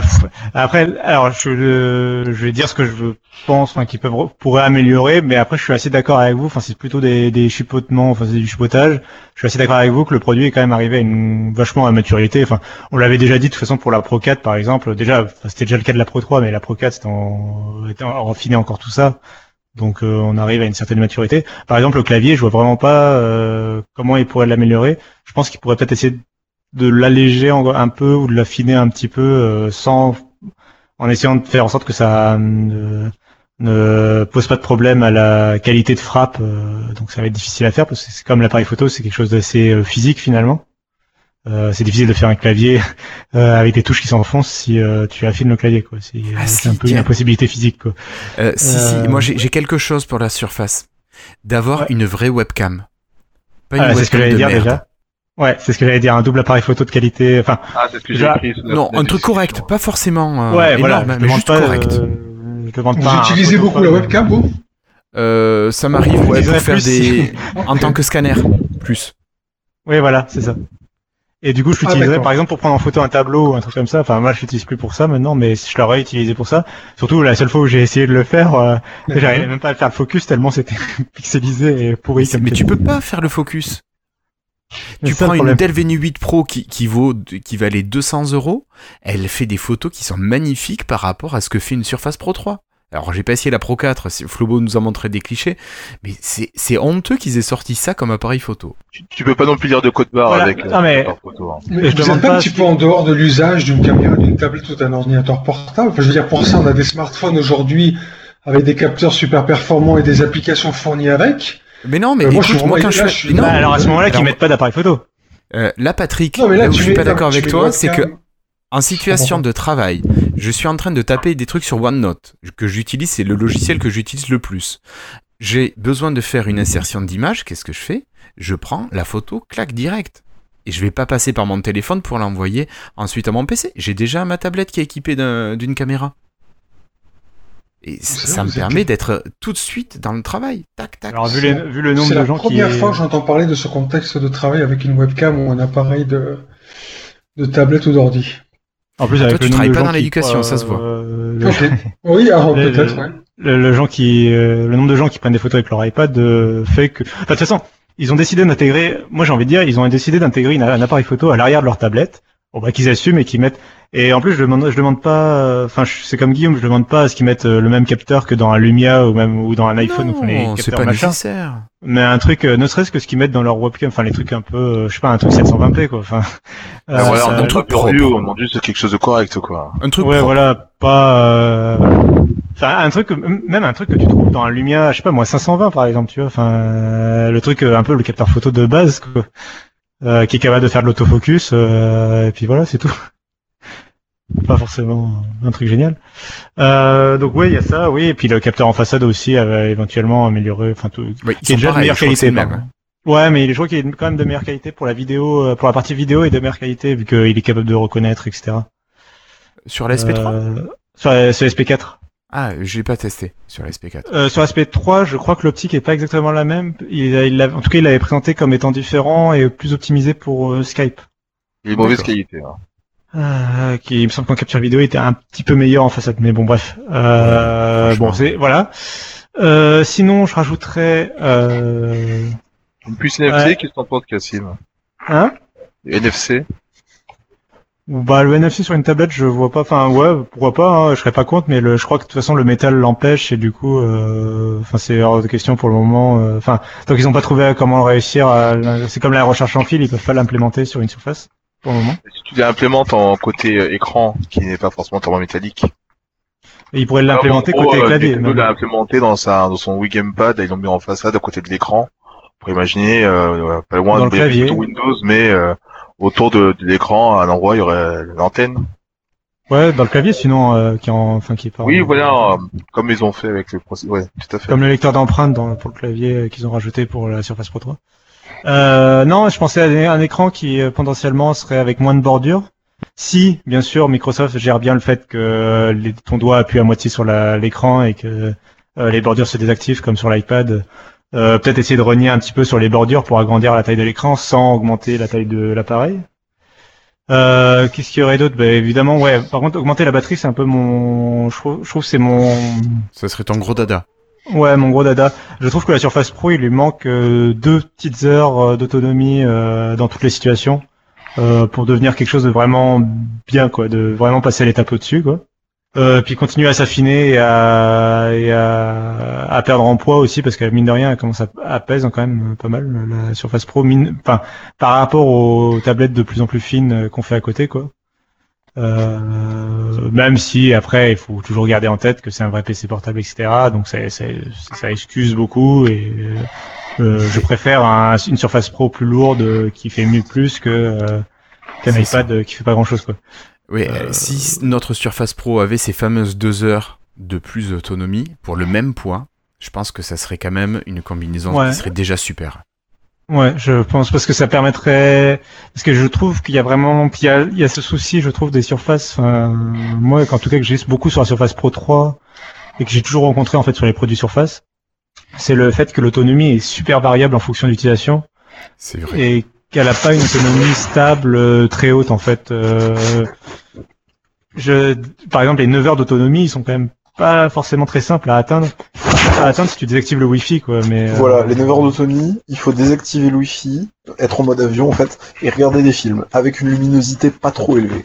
C'est voilà, ça, et à là, c'est ça, 25%. Enfin, moi je sais qu'à l'époque où je bossais tout ça, perso c'est ce que je disais aux, aux, aux personnes qui me demandaient des renseignements. Pour moi c'est ça qu'il fallait. euh, Après c'est vrai que c'est- pas assez clair en fait. Ils disent jusqu'à 9 heures d'autonomie en lecture vidéo, mais je sais pas s'ils parlent du, du Wi-Fi désactivé par contre.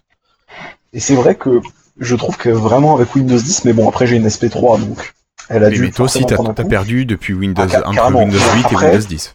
Euh, oui, oui, Windows 10 euh, sur le, le yoga, ça m'a fait perdre un peu. Sur, en fait, j'ai perdu sur tous mes ordis, mais c'est vraiment la surface qui a perdu le plus.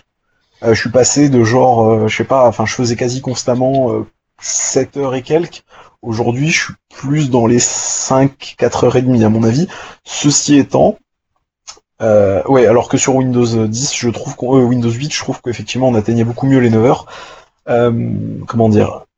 Je, faut, faut voir aussi après qu'avec Windows 10, il y a eu tout ce qui est notifications en tout genre qui se sont rajoutées, centre de notification, et je pense Oui. que c'est ça en fait qui a. C'est comme sur nos Windows Phone, enfin Windows, nos Windows 10 mobile, hein. Euh, les, les anciens modèles, ils ont carrément perdu. Enfin, le 930 pas trop, je trouve, c'est assez étonnant, mais le 830, Il était déjà il a bas. euh, une claque dans les dents. J'ai- j'ai- Avant, il tenait super bien, il tenait vraiment presque autant qu'un, peut-être pas autant qu'un 15-20, mais il tenait vachement bien, et maintenant, ben, il a l'autonomie à peu près un peu plus qu'un 930, mais c'est pas exceptionnel. Enfin, ça reste bien, hein, faut pas oublier qu'il commence à vieillir, mais tu vois ce que je veux dire? Mais je pense Ouais, que c'est vraiment tout ça, toutes les notifs en plus, euh, tout.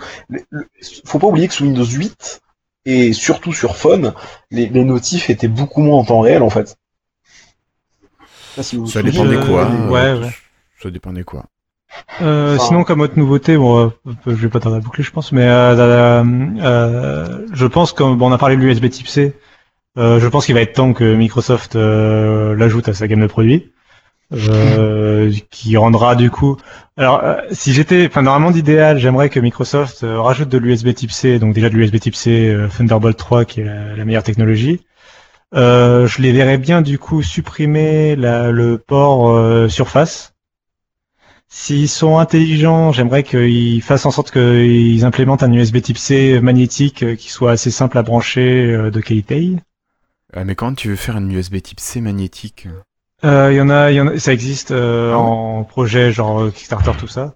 Je parle d'un add-on Euh, à ce moment-là. En fait, Pas en euh, natif, hein en standard. Je parle d'un add-on magnétique. Euh, en fait, c'est, euh, tu travailles le port en fait pour faire en sorte, euh, je sais plus comment ça fonctionne. Je crois qu'en fait c'est un, t'as un port USB, ton PC a un port USB Type C et en fait la partie port reste tout le temps branchée dedans et t'as le connecteur magnétique qui vient se brancher sur le, Ah, voilà. sur ce qui est branché dedans en fait. Tu veux pas modifier un standard, alors d'accord. Non, non, et, ils peuvent pas modifier le standard, c'est c'est Bah sûr. Mais par contre, tu peux faire en sorte. Il y a ça aussi pour euh, le Lightning. euh, justement, il y en a qui suggéraient un Lightning euh, magnétique euh, à Apple euh, pour ses. Mais c'est vrai que le côté magnétique, ça permet euh, d'éviter pas mal d'accidents. Ouais, en tout cas, voilà, il, il devrait, euh, il devrait essayer de faire ça, euh, si possible, pour. Bah oui, pour avoir à la fois le côté magnétique et le côté euh, standard, euh, standardisé. Maintenant qu'il y a des meilleurs ports, quoi. Euh, et sur, et du coup, euh, bah sur la Surface Pro, en profiter pour en mettre plus de ports. Bah déjà virer le port vidéo qui servira plus du coup puisque l'USB Type C inclut le port vidéo. Ah, mais t'es Et chiant, du je vais encore acheter un adaptateur. Et du coup, euh, bah, par contre, en mettre, euh, bah, tu, du coup, tu mets deux, au moins deux ports, voire trois ports.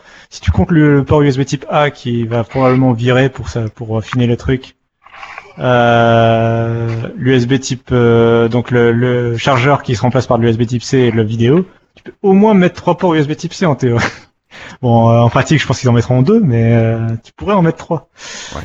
Euh, et du coup, les gars, pensez au truc à fond et mais faites en sorte que le sur le futur Surface Dock il soit euh, compatible Continuum, enfin c'est un dock USB Type C pour toute la famille euh, de Microsoft maintenant, enfin, pour ça. tous les produits Microsoft quoi.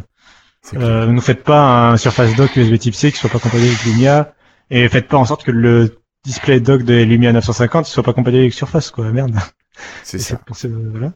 Et plus de stockage. Euh, on est en 2017. euh, les- je pense qu'il est temps que les modèles 128 et les modèles 64 Go euh, tirent euh, leur révérence et que le 256 euh, s'impose comme le minimum. euh, Là, vous voulez briser un dogme historique, les gars, qui existe déjà depuis l'invention de l'informatique quasiment. Je sais pas si un jour ils vont comprendre que ce soit au niveau de la RAM ou du stockage qui serait un petit peu de se mettre à la page, quoi. Et d'augmenter les minima c'est comme et puis les ça. Ah, au moins, au moins sur le, malheureusement. Autant sur le Surface Pro, sur la Surface Pro, je les verrais bien garder le 128 encore comme modèle de base. euh, Non, il faut arrêter Cassim le Voilà. 128, franchement. C'est c'est pas assez, enfin, je veux dire, c'est, je sais pas. Autant pour alors par contre pour la surfa- le Surface Book l'éventuel Surface Book 2 c'est genre plus excusable du tout quoi c'est c'est- sur un truc de l'épaisseur et de la taille d'un Surface Book euh, euh, c'est 250 enfin c'est non c'est plus possible. Ça 512. l'est déjà pas, ça l'est déjà pas tellement au jour d'aujourd'hui dans le- du fait que c'est plus vraiment évolutif. Donc C'est ça l'est encore moins, euh, voilà. Très clairement. Donc euh, déjà le déjà que le 256 je trouverais ça enfin s'ils gardent le prix de départ de 1600 euros pour euh, le Surface Book 2 euh, je c'est trouve bon, que ils peuvent- à ce 256 prix-là, ils peuvent gigas, mettre 512, quoi. Oui, qu'ils, bah- qu'ils- augmentent, ou alors qu'ils augmentent les minima, ouais, pour le même prix. Ça, ouais voilà enfin je sais pas mais faites, faites quelque chose quand même quoi. là c'est pas possible quoi. C'est ça. Euh, voilà. je crois qu'on Je a pense fait qu'on peut conclure sur cette partie parce qu'il est déjà quand même 22h43. Un petit capteur d'empreinte digitale, un petit, capteur d'empreinte digitale rapide Ouais. de type Touch ID pour éviter d'avoir à taper les mots de passe sur une tablette. Ça pourrait être sympa. sur ta aussi. cover de SP4.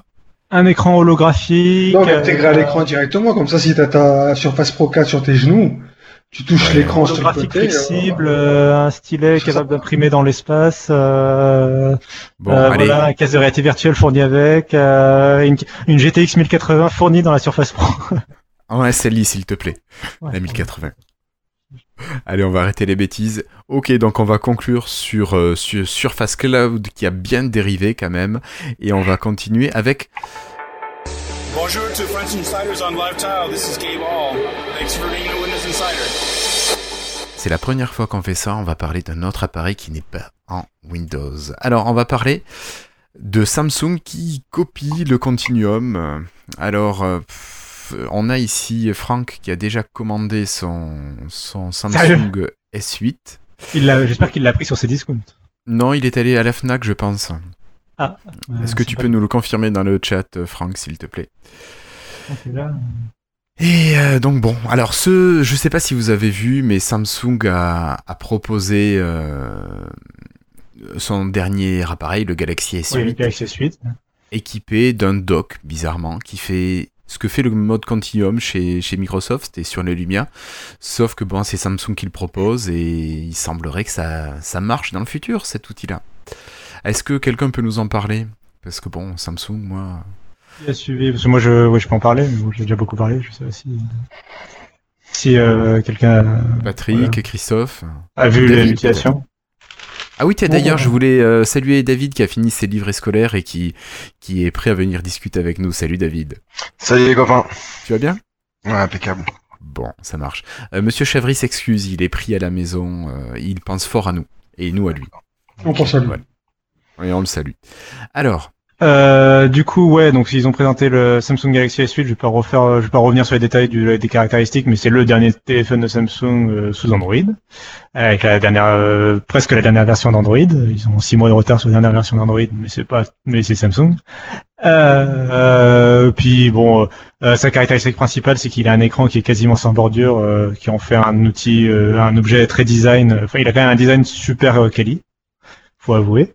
Euh, bon, passé ça, euh, et donc il a un port USB Type C et il a une euh, fonctionnalité qui se rapproche beaucoup de Continuum, c'est-à-dire qu'en fait, quand elle on se le rapproche branche, ou elle copie Continuum? Bon, le copie Continuum, clairement. Bon, en même temps, c'est une caractéristique quand même quand tu penses à l'USB Type C qui, euh, qui du coup gère euh, l'USB, euh, la vidéo, le son, etc.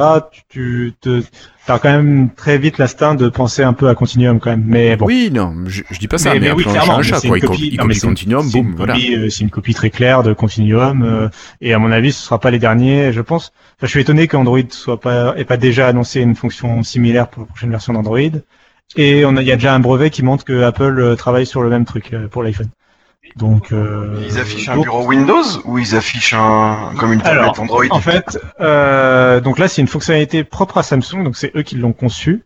Et ils offrent, ils, a- ils, a- ils, ils présentent un bureau, mais qui est euh, qui se rapproche beaucoup de ce que fait Windows. C'est pas Windows, mais euh, donc t'as ton, t'as t'as l'heure en bas à droite, t'as des icônes, t'as un bureau, t'as des icônes, t'as un menu à gauche, euh, des applis. avec les app- t'as des applications ouvertes qui s'affichent sur une barre tout en bas. Enfin, il y a- la barre est invisible, mais c'est en, tout en bas. Enfin, c'est euh, Oui, mais c'est, euh, euh, c'est vraiment similaire à ce que c'est un environnement Windows. Les gens qui sont sur. Windows. Oui, mais c'est donc, c'est donc pas, donc on peut-on pas utiliser les applications Android sans embarquer sur Euh, le téléphone en version tablette alors Alors, si, si, si, si. Justement, Ah, si, ok. c'est euh, en fait, euh, ça utilise l'application Android. Ouais. Euh, et en fait, il faut savoir que depuis Android Nougat, euh, il y a deux choses. Android Nougat gère les fenêtres, euh, notamment parce que les smartphones et les tablettes sous Android Nougat maintenant peuvent, euh, par exemple, avoir deux applications côte à côte, comme à l'époque de Windows 8, euh, deux applications en plein écran euh, côte à côte. Et en plus, il y a Google qui a annoncé euh, ce que les Chromebooks maintenant, enfin ils ont même pas annoncé, ils ont des, même euh, ça y est, c'est déployé. Les Chromebooks peuvent euh, installer des applications Android du Play Store. Du coup, les développeurs sont incités à gérer euh, la- le fenêtrage de leur application, la gestion des fenêtres. Et donc, Samsung va se servir de ça en fait pour son mode. Et donc, il y a des- déjà, des- alors toutes les applications de, de Samsung tournent. Il y a le gestionnaire de fichiers, il y a les paramètres, les mails, je sais pas, la galerie d'images, etc. Le navigateur de Samsung, ça c'est pas tout est parfait. Mais tu peux aussi télécharger des applications du Play Store euh, qui tourneront en mode fenêtré. Alors soit elles seront en mode euh, smartphone, Tablette ou en mode voilà. téléphone. Voilà, quand tu les agrandis, elles passent en mode tablette, comme les applications universelles. Et en, donc plus, euh, alors elles sont pas forcément tout le temps adaptées au clavier à souris, puisque l'énorme majorité des produits sous Android sont des smartphones. Euh, et en deuxième position, ce seront des tablettes. Donc euh, il n'y a pas du tout ce côté hybride euh, comme il y a chez euh, chez Windows 10. Donc sur ça, il- forcément sur les applications, ils vont avoir un peu de retard.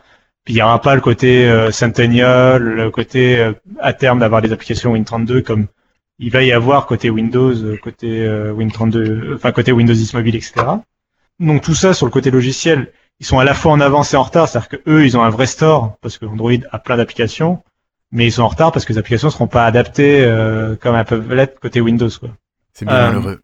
Cela dit, ils ont réussi à dégoter un partenariat de choix avec un éditeur assez célèbre de logiciels. Euh, ça commence que- par M, je crois. Non, C'est ça, et c'est un peu pour ça aussi qu'on en parle. Euh, c'est bah, c'est Microsoft du coup. Ah, c'est ça. Oui. Euh, parce qu'en plus, oui, du coup, on- depuis tout à l'heure, je parle du fait qu'ils sont en mode fenêtré. Contra parce que oui, contrairement à Continuum À de Continuum. Windows 10 Mobile, bah, les- le mode fenêtre est géré de base et tu peux vraiment manipuler des fenêtres euh, comme un bureau Windows. Alors que Continuum, c'est du plein écran. euh, donc, euh, mais- donc Samsung va plus loin que Continuum.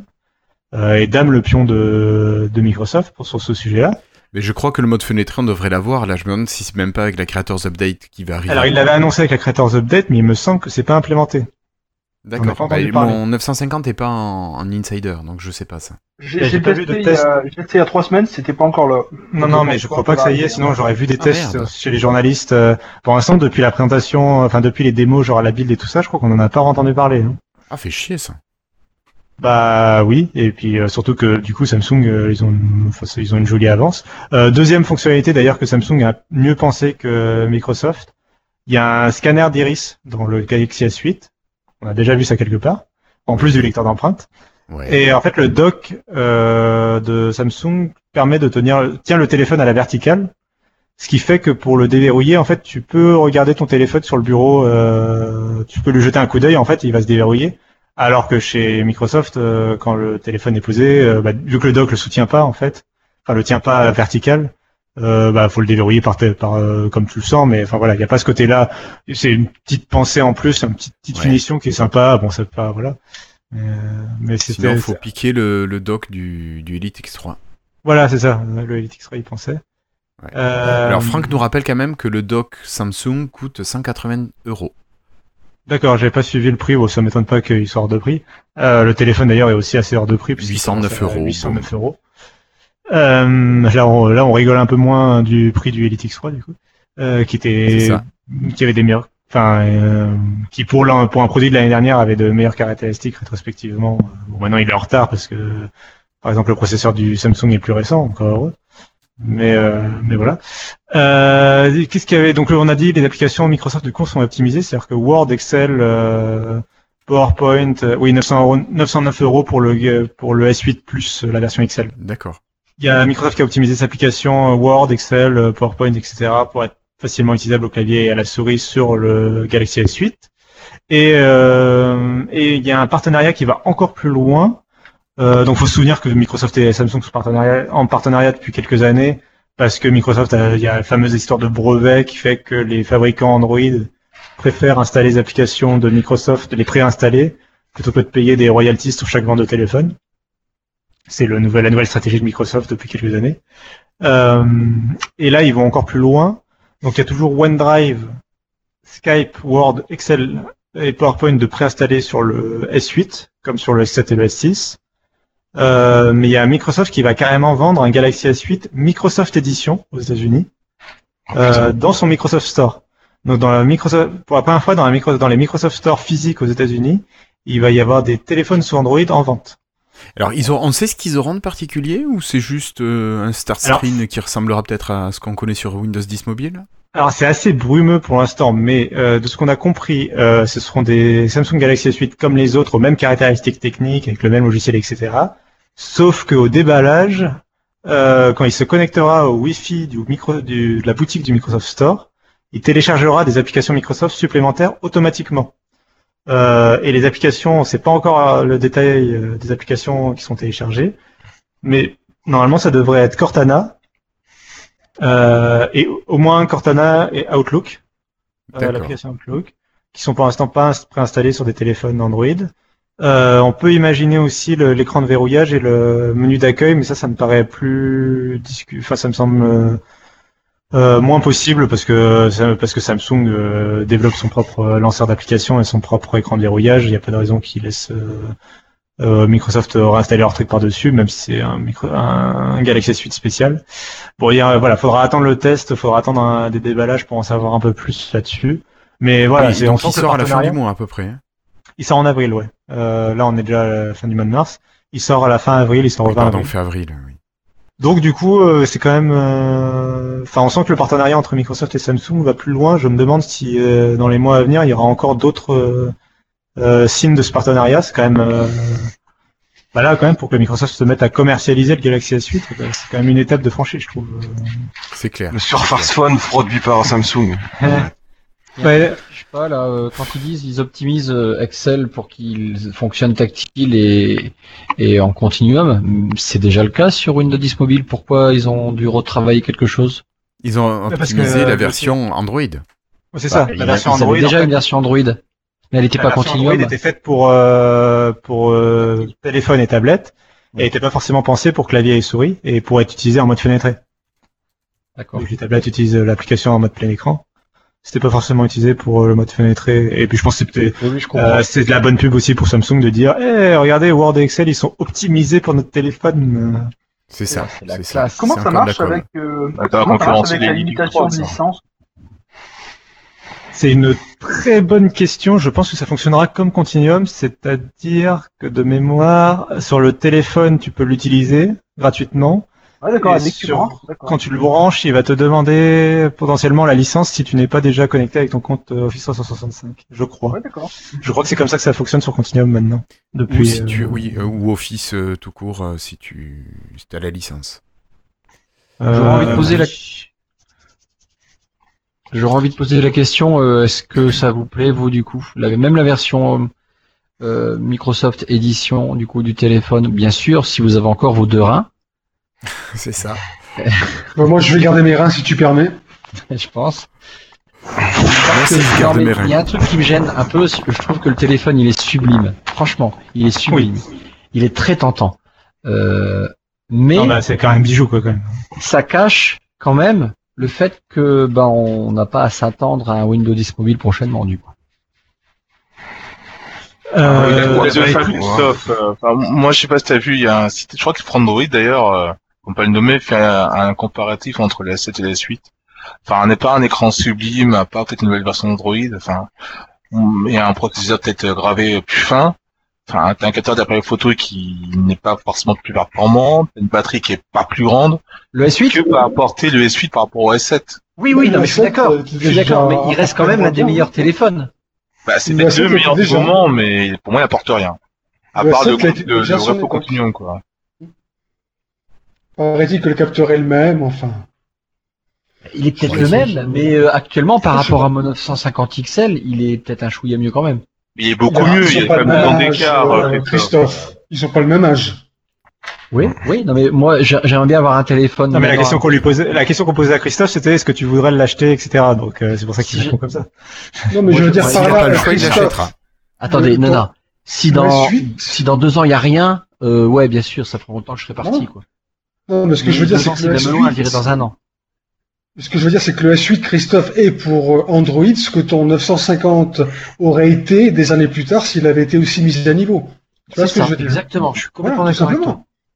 Moi, j'attendrai le a Note rien 8 de- hein, Il n'y a rien d'extraordinaire, c'est une Ce que je évolution. veux dire, c'est que si Microsoft fait ce partenariat-là et en vend dans ses boutiques, c'est que tu t'es pas prêt de t'attendre à un Windows 10 mobile euh, de taguer Microsoft pur, quoi. C'était de toute façon pas l'heure du jour. Donc, euh, Je, je, comme je t'ai dit, Christophe, dans le Slack, euh, wait and see, mais euh, pour, moi, ça cache quelque chose tout ça. C'est Voilà. bizarre. Euh, le Galaxy S8, euh, les deux grosses nouveautés qu'il a, enfin en dehors du mode continuum, les deux grosses nouveautés qu'il a, c'est son écran quand même qui est, enfin euh, voilà quand même, l'écran quoi. je vais raconter une photo. même prat- ouais, mais l'écran, tu avais déjà le même Bah, pratique il- il a l'écran qui Alors, s'il vous plaît, pas tous en même temps. Pardon.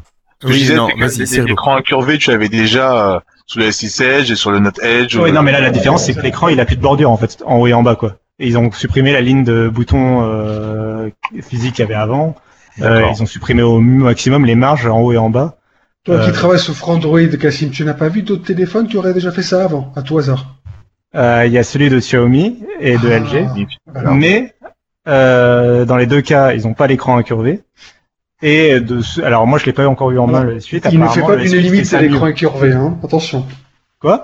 Il ne fait pas l'unanimité selon ce que tu affiches Non, non. dessus. L'écran non, euh, incurvé ne fait pas l'unanimité. Mais c'est- je dis juste que c'est euh, moi là c'est- je voulais juste présenter la nouveauté par rapport au S7. euh, on parlait de la nouveauté par rapport au S7. Je voulais juste dire que les gros- deux gros trucs c'est l'écran quand même euh, sans bordure etc. Euh, et c'est la première fois par contre là c'est la première fois première fois que euh, c'est un smartphone euh, qui utilise le dernier Snapdragon et le dernier Exynos qui sont tous les deux euh, enfin soit l'un soit l'autre selon les variantes aux États-Unis en Europe etc.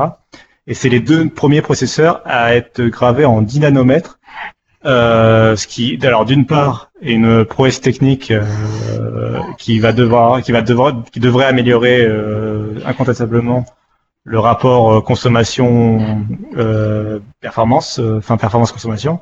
Donc soit tu gardes les mêmes performances que l'an dernier et tu consommes beaucoup moins, soit tu euh, augmentes un petit peu les performances et tu consommes quand même un peu moins. Enfin, tu peux jouer sur ces curseurs, quoi. Euh, et c'est la première fois qu'un processeur mobile a un meilleur procédé de fabri- fabrication qu'un processeur euh, de PC, en l'occurrence un processeur Intel. Parce les processeurs Intel sont toujours en 14 nanomètres. Là, euh, c'est, euh, les processeurs mobiles passent en 10 nanomètres. C'est la première fois qu'un processeur mobile a une meilleure, une meilleure procédé de fabrication que un processeur de PC. Donc il y a vraiment un dépassement là du mobile sur le PC. Ça veut pas dire qu'ils deviennent plus puissants euh, que les processeurs de PC, hein. mais, euh, mais c'est à dire qu'ils ont, ils sont plus modernes, ils sont plus euh, modernes dans leur façon d'être fabriqués que les processeurs de PC. D'accord. Euh, et bon, bref, on va pas non plus épiloguer sur le Non, on va pas épiloguer. sur Android. Non. Moi, je l'achèterai pas parce que à cause du fait Ah, que t'as c'est pas le vrai Android, mais euh, et qu'il est beaucoup trop cher entre entre autres, mais euh, enfin beaucoup trop cher pour moi ce que j'ai envie de mettre dans un téléphone. Euh, et le fait que c'est pas le vrai Android. Cela dit, moi la fonction euh, Continuum, je trouve qu'elle a l'air très bien implantée par euh, Samsung par, par Samsung, le côté fenêtre et tout, ça a l'air très bien fait. euh, et le fait est que Android a l'air de s'armer pour euh, pour cet usage-là. Et le fait que ce soit basé sur l'USB Type C fait que tu n'auras pas forcément besoin d'utiliser le dock de Samsung, j'imagine. Et que euh, on peut imaginer qu'un jour il y a des docks standards USB Type C qui fonctionnent avec n'importe quel smartphone, vu que c'est un standard. Et on peut imaginer que la fonctionnalité se généralise chez d'autres fabricants d'abord euh, que chacun va implémenter son propre truc, mais qu'ensuite euh, Android va le faire en natif.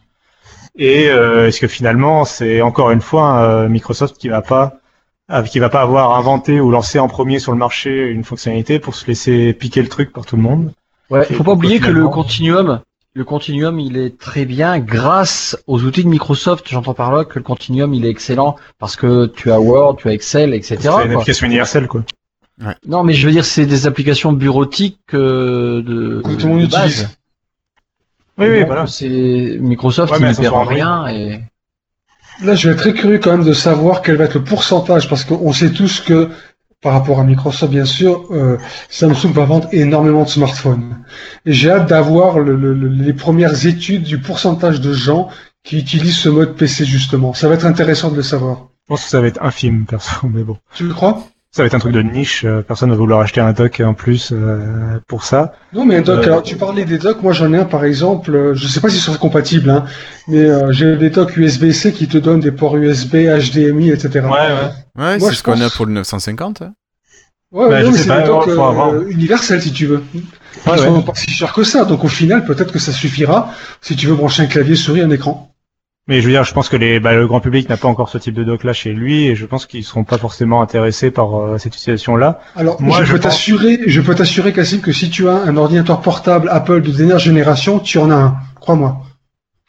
Ah oui, ouais. mais il faut avoir un, ouais, bref, ok, pourquoi pas. Mais euh, ouais, je pense que par contre euh, que c'est que la première génération et que c'est que Samsung pour l'instant, mais que quand ce sera natif à Android, quand ce sera généralisé, que tous les smartphones Android seront en USB Type C, il y aura pas de raison que le pro- les moi ma grosse mon utilisation que je vois à chaque fois c'est euh, euh, dans les là où il y a des PC publics en fait actuellement bah à la, bord- à la place d'avoir des PC publics dans les bibliothèques dans les euh, lobbies euh, dans les euh, salles ah, pas les salles d'attente les halls d'hôtels etc euh, là où Oui, tu auras un PC écran, publics. clavier souris et un dock pour brancher ton Voilà. téléphone. Dites-moi, qui a un Ça se 950 fera pas tout de suite à mon avis. Moi, moi, non moi, pas tout de suite moi. mais On est combien?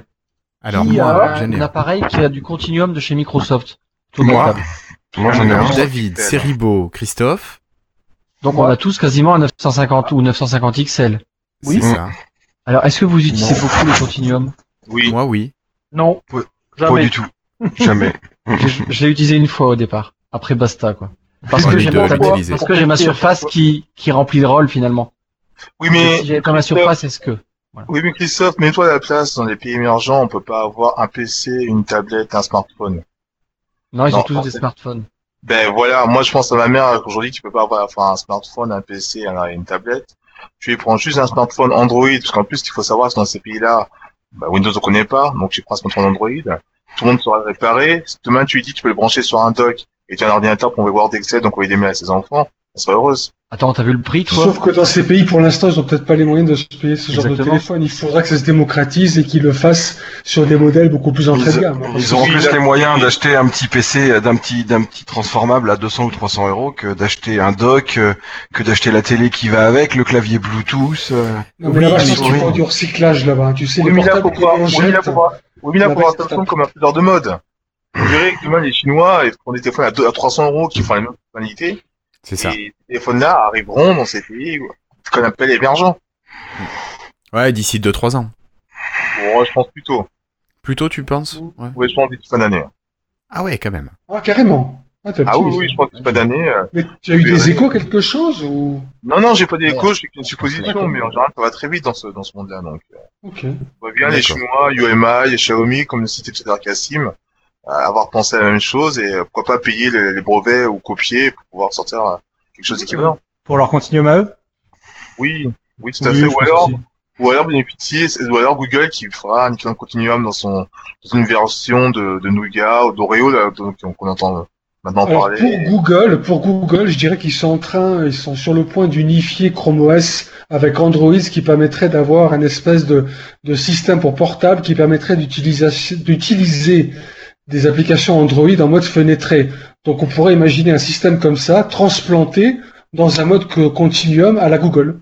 Non mais carrément, euh, je pense si, si déjà si c'est pas implémenté dans Android O euh, qui est la prochaine version d'Android, euh, je trouve que ce serait une erreur de la part de Google, enfin c'est un retard de la part de Google quoi. C'est- Un mauvais timing, tout à fait. D'autant plus que Chrome OS, le nouveau, est, est annoncé, je crois, pour le mois de juin, sauf erreur. Il me semble, avec les- l'unification avec les applications, avec l'App Store d'Android. Donc, ça correspondrait tout à fait à Android O, en l'occurrence, euh, si ça, quand il sortira, tout à fait. Ok. Alors, messieurs, Ah bah, je vous remercie. Je pense qu'on a dit. alors. Ah, juste, je vous remercie. On va arrêter là. On a dit beaucoup de choses sur Google, sur Android et compagnie. C'est Euh, trop pour lui. Je crois que c'est la première fois, Guillaume, de tous les épisodes. Non, mais non, non. Alors, je vous arrête tout de suite. On arrête. Je vais devoir faire le montage demain et je vais entendre plein de grossièretés et je vais avoir des boutons. Donc, on arrête là. Tu coupes tout, tu coupes tout. Je coupe tout. Tu coupes. Non, non, je coupe pas. En fait, je Dès que coupe. Samsung, tu coupes. Ou tu Ah tu non, bipes. arrête. Tu bipes, tu bipes. Ah, je bip peut-être. non, mais ça va être long. Alors, Euh, bip non, je- vais vous laisser alors, messieurs. Ok, ça marche. Ben écoute, euh, on te remercie. Merci de nous avoir présenté ton application. Merci euh, de t'investir encore sur la plateforme euh, de Microsoft. C'est Oui, toujours un plaisir d'avoir des, des développeurs comme toi. Des talents pareils, on aime. Et puis surtout, faudrait continue, plus chez Microsoft. rien. Pardon. Allez, Pardon, pardon, pardon, pardon. Allez, bonne soirée à vous, merci. merci, Salut. merci beaucoup, salut.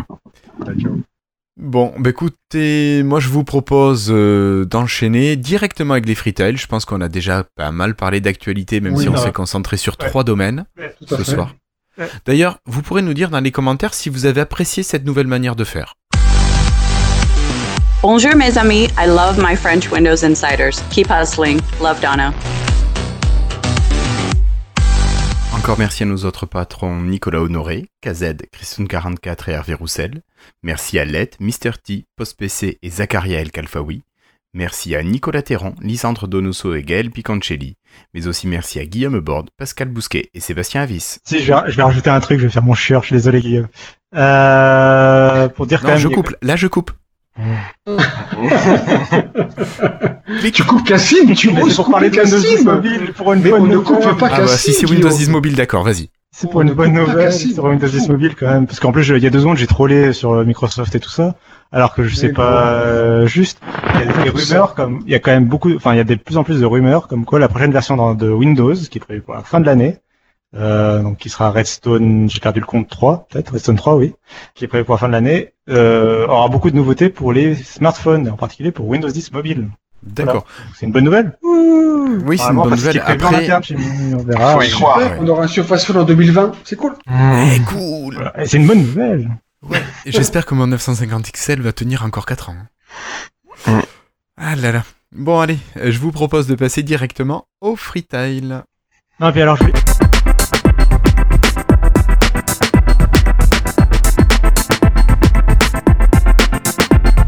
Alors Cassim, Euh, non, tu n'as pas la parole, pardon, Cassim. On va Ah. passer directement à Florian Si. Monsieur Florian Si, un petit, un petit freetail Un freetail Oui. Oui. C'est c'est la dernière rubrique de l'émission. Ça fait longtemps qu'il est Le pire, c'est que la semaine dernière, en plus, j'avais pas trouvé. Et que l'idée m'est revenue, que je l'ai reperdue. Bon, bah écoute, je dirais que t'as pas de freetail. Ah bah, il Résumons, faut vraiment que je les note, en freestyle, fait. Je crois qu'il va falloir que je les note, je commence à perdre la mémoire. C'est la vieillesse, mon grand, qui te. Voilà. Euh, bah écoute, si, si jamais je, ça me revient, je, je te fais signe. Ok. Si on te dit série TV, dessin animé, cinéma, non, ça te revient pas. Ouais. Ah, il est parti. Ok. Je cherche, je cherche. mais- Un bouquin, peut-être. Bah écoute, euh, on va rester dans les Floriens. Je vais donner la parole à Monsieur Flobo. Eh ben, euh, j'ai pas d'idée non plus. Ah, bravo. Bon, bah, ouais. écoute, un peu. Non, moi je, je peux faire un freetail troll si vous voulez. allez, vas-y. Non, je veux dire que euh, Skype a été mis à jour à la version finale de sur Windows 10 mobile. On n'a même pas parlé des mises à jour de Skype pour le créateur. Ouais, voilà. Et le et euh, lorsqu'on est en appel, Skype. C'est pas le bouton 0 ne fonctionne pas. Alors moi j'ai essayé d'activer une version d'Office 2013 chez euh, de la famille. Et vous savez, le serveur vocal vous dit taper 0, machin chouette. Et le bouton 0 ne fonctionne pas sur Skype UWP de version finale. Il y a un C'est con, quand même. c'est peut-être que chez toi. C'est pas un bug, c'est le fonctionnement. C'est une feature. Ah non, mais bon, je trouve que c'est beau la version finale, franchement. Moi je dis, ça a pas été testé, c'est nous qui testons. Bah oui, c'est un peu ça, c'est un peu ça. Je- Ça donne l'impression que c'est ça quand même. c'est ben, parce tu vas que. faire un feedback dans l'application feedback et t'arrêtes de t'embêter. Eh, vous avez entendu euh, dans la confrérie euh, David ce qu'il dit sur Skype? Oui, oui, oui. Qu'est-ce qu'il a dit? Moi je veux bien entendre. Ah, mais t'écouteras il- l'épisode 5. Ouais, tu Oh, écouteras, il, est, il est pas mal. Alors, Bon. il compare euh, Skype avec je sais plus quel Un truc qui marche logiciel pas, en de fait. merde. Et Ah bon. il dit, ouais, ouais, c'est comme Skype, quoi. À un moment, il dit nous, on a bien sorti Skype. Ah, bah, Pardon. J'ai- J'essaie toujours de réfléchir pour trouver euh, les frites. Ah, éventuellement, c'est pas, il est pas, il est pas extra mon freetail, mais ça marche. Mais vas-y, parle, parle, sans Est-ce que je vous ai déjà parlé du site Meetup? Euh, non, c'est pour rencontrer quelqu'un? Alors non, c'est pour rencontrer du monde, mais pas une seule personne. Oula, oula, bizarre un peu, non? C'est des trucs à plusieurs, quoi. À plein. Non, c'est pas, c'est pas pour les personnes polyamoureuses non plus. hein. Euh, en fait, c'est un site donc sur lequel tu t'inscris. Tu peux soit chercher des groupes qui sont aussi appelés des meet-up, donc ça porte un peu à confirmer des groupes, soit créer de nouveaux groupes. Et en fait, le principe, c'est que dans ces groupes, tu vas avoir un certain nombre de personnes qui, qui sont dedans. Euh, alors, tu peux verrouiller l'entrée ou pas, hein, c'est-à-dire que soit la personne a fait la demande, elle arrive direct, soit tu peux lui poser des questions, tu peux, tu vois, faire un questionnaire, enfin, t'as plein de manières de gérer. Euh, et donc, ça va être des groupes sur un peu tous les thèmes. Ça peut être sur la cuisine, sur le sport, sur euh, le développement, donc euh, l'ingénierie, sur langues et la euh, culture, euh, les voilà, les personnes LGBT, enfin sur plein de sujets comme ça, donc c'est vraiment très large. Évidemment, c'est plus facile euh, en grande ville. Et le but, c'est d'organiser en fait des rencontres. Donc tu as des personnes qui administrent en fait le groupe, des personnes qui, euh, qui peuvent s'inscrire après aux rencontres que tu crées. Et donc après, tu as tout un tas de choses. Donc par exemple, pour les développeurs et développeuses, euh, tu vas avoir euh, des meet-up, euh, bon bah des groupes euh, sur euh, Ruby, des groupes sur Java, des groupes sur euh, le C Sharp, des groupes euh, sur euh, les utilisateurs d'Azure. Enfin, t'as plein, plein, plein, plein de groupes. Et donc c'est pareil. euh, bon, évidemment sur Paris, euh, sur Paris, euh, c'est là où il y en a le plus à mon avis en France. J'ai jamais regardé si ça marchait bien à l'international, mais je pense que ça existe aussi euh, ailleurs. Et en tout cas, je trouve que c'est un site très sympa. Bon, il y a, il y a pas tout ce qu'on pourrait vouloir, mais Voilà. Oui, c'est un, site- c'est un site américain, donc oui, ça marche Bon, bah, voilà, merci beaucoup de, de confirmer ça. Il me semblait, hein, mais j'ai pas été vérifié. Il y a une appli la localisation actuelle. Et, et du coup, voilà, c'est c'est assez sympa. Et, euh, et alors, je sais plus qui, euh, qui disait ça. C'est c'est une citation qui n'a rien à voir avec Meetup, mais c'était quelque chose du genre euh, si vous voulez organiser quelque chose. Alors non, c'est, je sais, je retrouverai pas celle-là, mais en tout cas, il y a la citation qu'a cité Patrick Béja, qui vient de de je sais plus où, qui disait euh, soyez le changement que vous voulez voir, be the change you want to see. Non, personne n'a écouté les derniers épisodes. Non. Non. Me faire pleurer là, mais, mais non. Euh, c'est oui, Moi, si, soyez, mais soyez je le vois changement que que vous voulez voir je connais apparaître. pas- je me souviens Voilà, en gros c'est ça l'idée, c'est d'incarner les, les changements que tu veux voir apparaître. Bon, c'est pas toujours facile, mais euh, du coup l'idée euh, par rapport à Meetup, c'est de dire que si tu ne trouves pas un groupe, eh ben tu peux le créer. Euh, bon après il faut avoir du temps et puis un petit peu quand même, euh, et puis voilà quoi, se sentir de le faire. Mais voilà, c'est un site sympa et ça peut vous permettre de rencontrer du monde, euh, pour apprendre des choses, pour euh, passer du temps, plein de choses comme ça. Partagé. Merci beaucoup Florian. Euh, je vais prendre la parole et moi je vais juste rapidement vous parler d'un film que je suis allé voir cette semaine. C'était le film Patient avec euh, enfin deux grands corps malades euh, dans lequel il ne joue pas et qui est un film super intéressant sur le, le handicap physique en fait sur quelqu'un qui a un accident et, et qui se retrouve handicapé. C'est pas du tout dans le mélo, dans le pathos, c'est c'est rigolo, c'est bah, c'est c'est vraiment super. Ça remue quand même un peu, mais euh, c'est bien fait et voilà, tu te dis bah écoute, euh, voyons peut-être les choses un peu autrement. Donc Ouais. je vous le conseille, patient, euh, de grands corps malades. Ouais, J'attendais d'avoir un avis, moi, bah du coup, tu vois. Ouais, ouais, non, vraiment sympa. Vrai, on a passé un super moment. Peut-être pas trop pour les petits quand même. Mais c'est son, c'est son histoire ou c'est romancé? C'est son histoire un peu romancée. Un peu romancé. En fait, c'est à partir du livre qu'il a écrit et, euh, et c'est marrant parce que l'acteur qui joue en fait un peu le rôle de Grand Corps Malade, au fur et à mesure du film, il lui ressemble de plus en plus. Ah ouais? C'est ouais, ouais, c'est c'est impressionnant. Donc allez-y quoi, patient. euh, il est déjà sorti il y a il- ça f- bah, au début du mois, je crois. Ça il est fait un sorti le moment premier déjà, mars. je crois, qu'il est sorti. Mais il me moi, semble. si tu veux, il n'a pas été projeté tout de suite.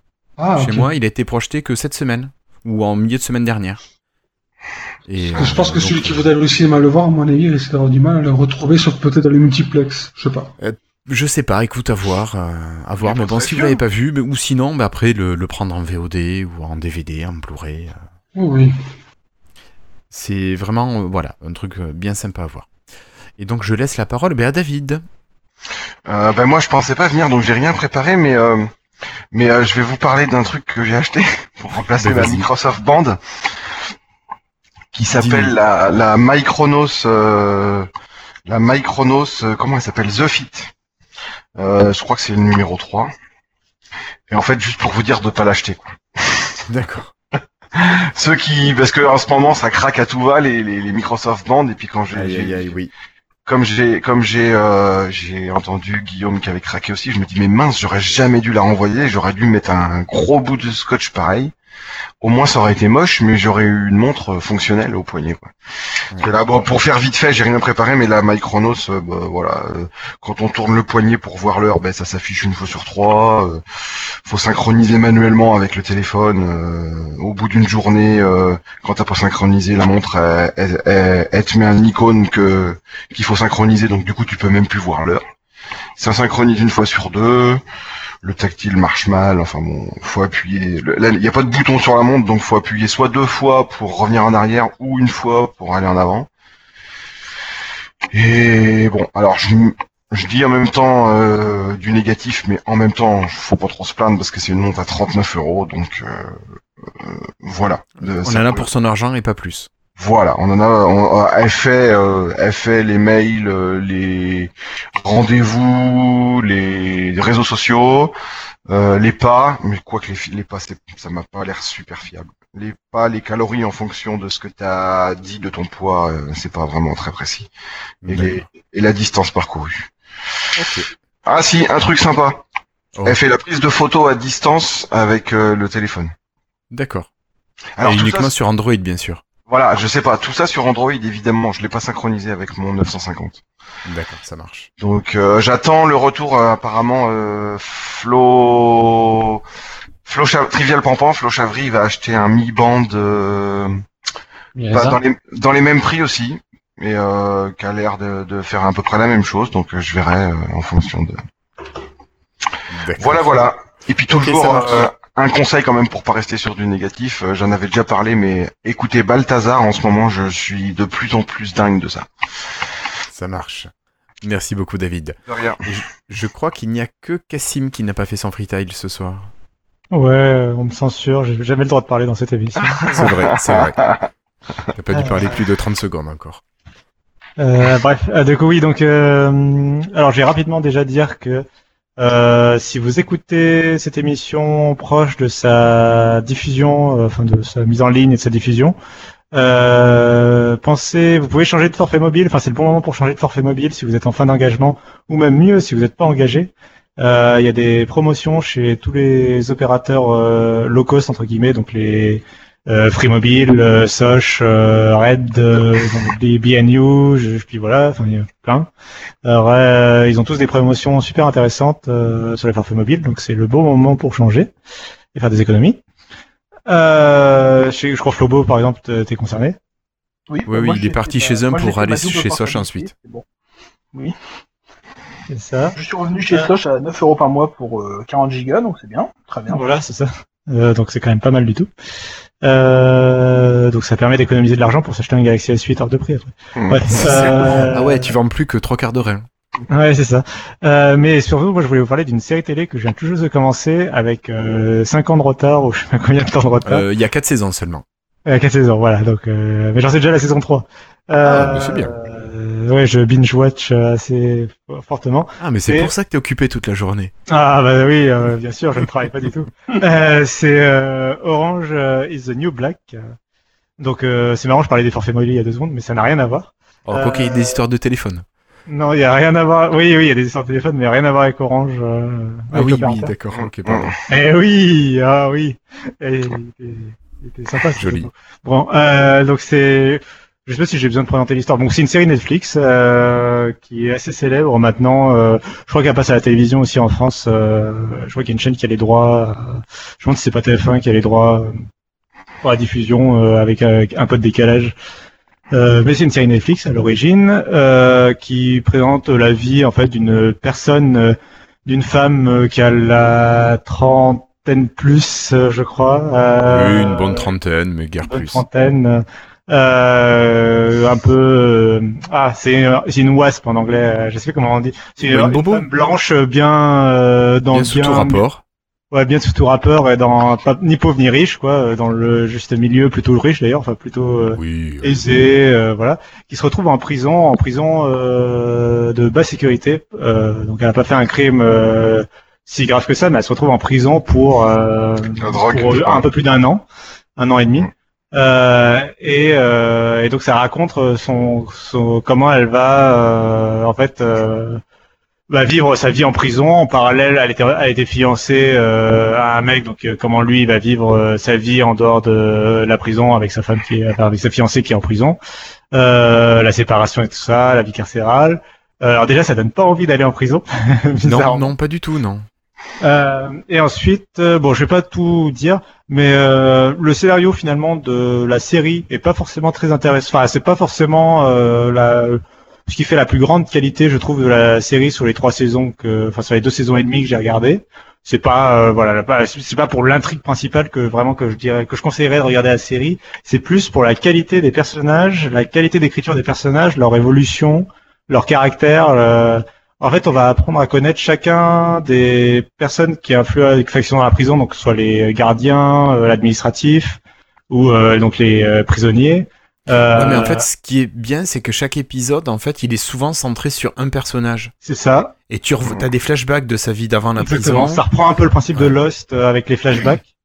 Euh, le côté vie, souvent il y a un parallèle en plus entre ce qu'ils vivent, enfin ce que. En fait, dans les flashbacks, souvent, tu apprends plus sur leur passé. euh, ça t'arrive d'apprendre aussi pourquoi, par exemple, ils sont en prison. Euh, et souvent, il y a un parallèle intéressant avec ce qui leur arrive pile au même moment, enfin, soit en prison ou, euh, ou dans l'intrigue de la saison. Euh, donc c'est assez, enfin c'est intéressant parce que ça traite. euh, Alors déjà c'est une prison pour femmes, donc ça traite du sujet des prisons pour femmes. Ça traite aussi de bah, beaucoup du communautarisme aux États-Unis, euh, de la différence de race et tout ça. enfin le- les, et les prisonnières noires qui sont, elles sont entre noirs, les latinos ils sont entre latinos, etc. Euh, bon, il y a- ça traite beaucoup de euh, des questions LGBT et d'être lesbienne, etc. Évidemment. Euh, N'en dis pas trop, parce qu'après... euh, non, bah, voilà, et, euh, ça, Euh, oui. ça, ça traite de- bah non, mais ces sujets, ces sujets-là, ils en parlent dès le premier épisode, hein, c'est pas, Oui, oui, pas, oui, oui. Euh, j'en dis pas plus, mais bon, ils vont traiter ces sujets-là. Euh, voilà, et puis, euh, c'est enfin voilà, on, s'a- on s'attache vraiment. Moi, les- la saison 1, je l'ai vécu, euh, j'ai regardé ça d'un peu de en diagonale, enfin d'un coin de l'œil comme ça. J'ai jamais j'aimais bien, mais ça- je regardais, euh, ça, ça, ça se laissait regarder, mais je voilà. Et j'ai vraiment accroché plutôt vers la fin de la saison 1, début de, enfin début de la saison 2, où j'ai euh, plus accroché sur les personnages. Tu commences à connaître les personnages, à t'attacher à eux. Mm. Et ils ont vraiment un travail d'écriture qui s'améliore énormément, je trouve, avec la saison 2 sur la, enfin vraiment les personnages, euh, tu t'apprends à les connaître euh, et euh, ça devient tes amis, quoi. Enfin, t'es- et euh, du coup, euh, tu t'impliques plus dans ce qui leur arrive, euh, dans ce qui peut leur arriver, ce qui peut arriver à la prison, etc. Euh, voilà, mention spéciale, je pense. Euh, alors le personnage principal est pas forcément le meilleur principal perso- personnage de la série. Euh, J'adore le personnage, euh, l'autre personnage féminin euh, très important dans l'intrigue. euh, J'en dirai pas plus, mais qu'on voit dès le premier épisode, qui est justement la fille qui avait joué dans That 70 Show. euh, J'adore l'actrice, enfin la façon dont elle joue. Euh, et j'aime bien euh, Red et j'aime bien euh, dans le personnage administratif, j'adore euh, la euh, la celle qui s'occupe la patron de la prison. Euh, je vais en dire plus, mais voilà. Ah oui. elle, elle est elle est très Ah oui, particulière. Do- Donna n'est plus rousse, mais elle est brune, sacrément brune. Hein? Euh, non, non, je disais ça par rapport à Franck euh, sur le chat. Il nous disait que c'était Donna de That 70 Show et qu'il aimait bien les rousses. Oui, oui, oui. Euh, mais oui, là, je viens de regarder une image, je viens de savoir qui c'est. Et oui, elle est sacrément brune dans la Oui, série. non, mais elle ressemble pas du tout. Enfin, c'est bizarre en fait. J'ai- Moi, je m'étais pas du tout rendu compte que c'était elle en fait euh, à la base. Euh, donc elle a vachement changé. Puis euh, en même temps, le, la série est vieille. euh, That 70 Show. Enfin, par Oui, rapport oui, c'est une oui. série 98. euh, voilà. Euh, enfin, avec ses lu- lunettes de secrétaire et tout ça. Euh, ouais, elle a ça. Non, mais c'est comme ça qu'il l'a décrit. euh, c'est que dans la série. Oui, on- non, mais je comprends, je comprends. euh... Voilà. Non, non, mais c'est une bonne série du coup. Puis euh, allez sur Netflix. Donc si vous êtes abonné, euh, jetez-y un coup d'œil. Euh, Je sais pas. Vous avez, du coup, t'en vous es connaissez où vous T'en es où? Euh, milieu de la saison 3, là, je, j'aime un peu moins, mais j'aime bien quand même. Ouais, bah, c'est le moment où. Moi, j'ai, c'était la saison 2 surtout que j'ai adoré quand même. Ouais, 1-2, on était à fond, nous, et euh, après, euh, pff, ça Une petite un baisse au 3, je suis d'accord, mais Ouais, la ouais. 4, nous, on, l'a, on l'a dévoré en Ouais. une semaine. D'accord. Voilà, voilà. On attend la Et scène. puis pendant que vous êtes sur Netflix, euh, n'oubliez pas, il y a la nouvelle série basée sur la franchise Marvel qui vient de sortir. Ah, à Iron Fist Iron Fist. Euh, ouais. Alors, je sais que tout le monde ne connaît pas ce héros de Marvel. C'est dans la lignée des trois autres ou pas? C'est c'est une un histoire aux trois Oui, c'est dans la lignée des trois autres. Et puis Tu les as vus? C'est- j'ai pas tout fini encore, mais ils sont parfaits. Enfin, je veux dire, c'est dans la Ah. lignée des Daredevil euh, et tout le reste, quoi. Je sais que Et Daredevil puis, est vachement euh, Jessica mais- Jones. Jessica Jones. Enfin, pour moi, j'ai, j'ai adoré, j'adore celui-là autant que les autres. Et puis bon, En fait, c'est le précision quatrième- quand même. Moi, Ah, cool. c'est un héros que Ah, bah, faut que je le regarde, je pas vu. particulièrement. Tout le monde ne connaît pas Iron Fist. Moi, j'aimais, moi, c'est un, un héros que j'aimais beaucoup dans la franchise. Oui, c'est tendancieux comme nom pour un héros. Et euh, c'est le quatre... en fait, c'est le quatrième héros de New York. Pourquoi Non, c'est la Tendancieux Iron Fist, Iron, point. euh, Point d'acier. Bref. euh, bon. Bah ouais. Ouais. C'est à la Ouais, fois le nom héros, ça peut aussi être le nom d'un acteur porno, mais bon, c'est pas grave. C'est ça. Les deux marchent, mais. Ouais, ouais. Euh, bref. Euh, non, mais par contre, donc c'est le quatrième héros de New York en fait, et la prochaine série après, euh, je sais plus quand elle est prévue. Ça, mais sera les The Defenders. Ouais, Ouais, ouais. c'est Defenders qui va réunir les quatre en fait. euh, D'accord. comme Ouais, Avengers. Parce que déjà dans les trois autres, il y a des ponts des fois, enfin beaucoup Ouais, avec ouais, ouais. Jessica et Luke Cage, un peu avec Daredevil avec Mais il y a l'infirmière. l'infirmière surtout. Ouais. Ouais, c'est ça. Et apparaît de nouveau dans Iron Fist. Non, non. Ouais, bah j'imagine. C'est le- c'est clairement le. Ah bah faut que je regarde ça. Moi j'ai commencé Love, ça me gonfle. Il y a énormément de séries qui commencent en ce moment sur Netflix qui sont de bonne qualité. Ouais. Alors moi, je vous avoue que je la trouve, mais molle, comme série. J'ai pas regardé encore. moi. Ah ouais. Et on a regardé les trois ou quatre, quatre premiers épisodes. de quoi Oh, mais je, je sais pas, mais des fois, tu te dis, ben c'est quand que ça se passe? Ah ouais. Alors c'était un petit peu le, le, le défaut que je retrouvais aux autres séries. Mais là, le début, pff, je, je trouve poussif. Ah ouais. Attachant, mais poussif. Bon, mais... Après, c'est voilà, c'est mon avis. hein. Ça n'engage que moi. Voilà, Bon, voilà. bah, on verra ça. C'est ça. Bon, après, c'est pas mal. Du tout. Bonjour, mes amis. I love my French Windows Insiders. Keep hustling. Love Donna. Et encore un grand merci à nos autres patrons Payot Boubou, Jérôme Tison, Armand Delessert et Christophe Maujoin. Merci à The Floydus, Patrick Béja, Yves Menou et Pierre. Merci à Philippe Marie, Denis Voiturant, Yad, Bastien, Nicolas Guret et Termins.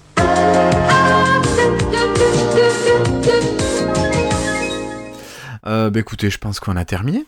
On a terminé. C'est le moment de remercier euh, les personnes qui nous ont laissé des commentaires euh, sur le, le billet 103. Euh, il y en a eu quelques-uns, pas beaucoup, mais merci à eux. Et puis on vous donne rendez-vous alors dans une douzaine de jours pour l'épisode 105, euh, si c'est possible, le mardi. Donc voilà, vous calculez le mardi dans deux semaines. Bah écoutez, moi je vous dis au revoir. Je remercie tous mes camarades qui ont été là et Seribou. Et puis à très bientôt. À très bientôt. Ah, tu fais deux pocs. Amusez-vous bien, bonne soirée.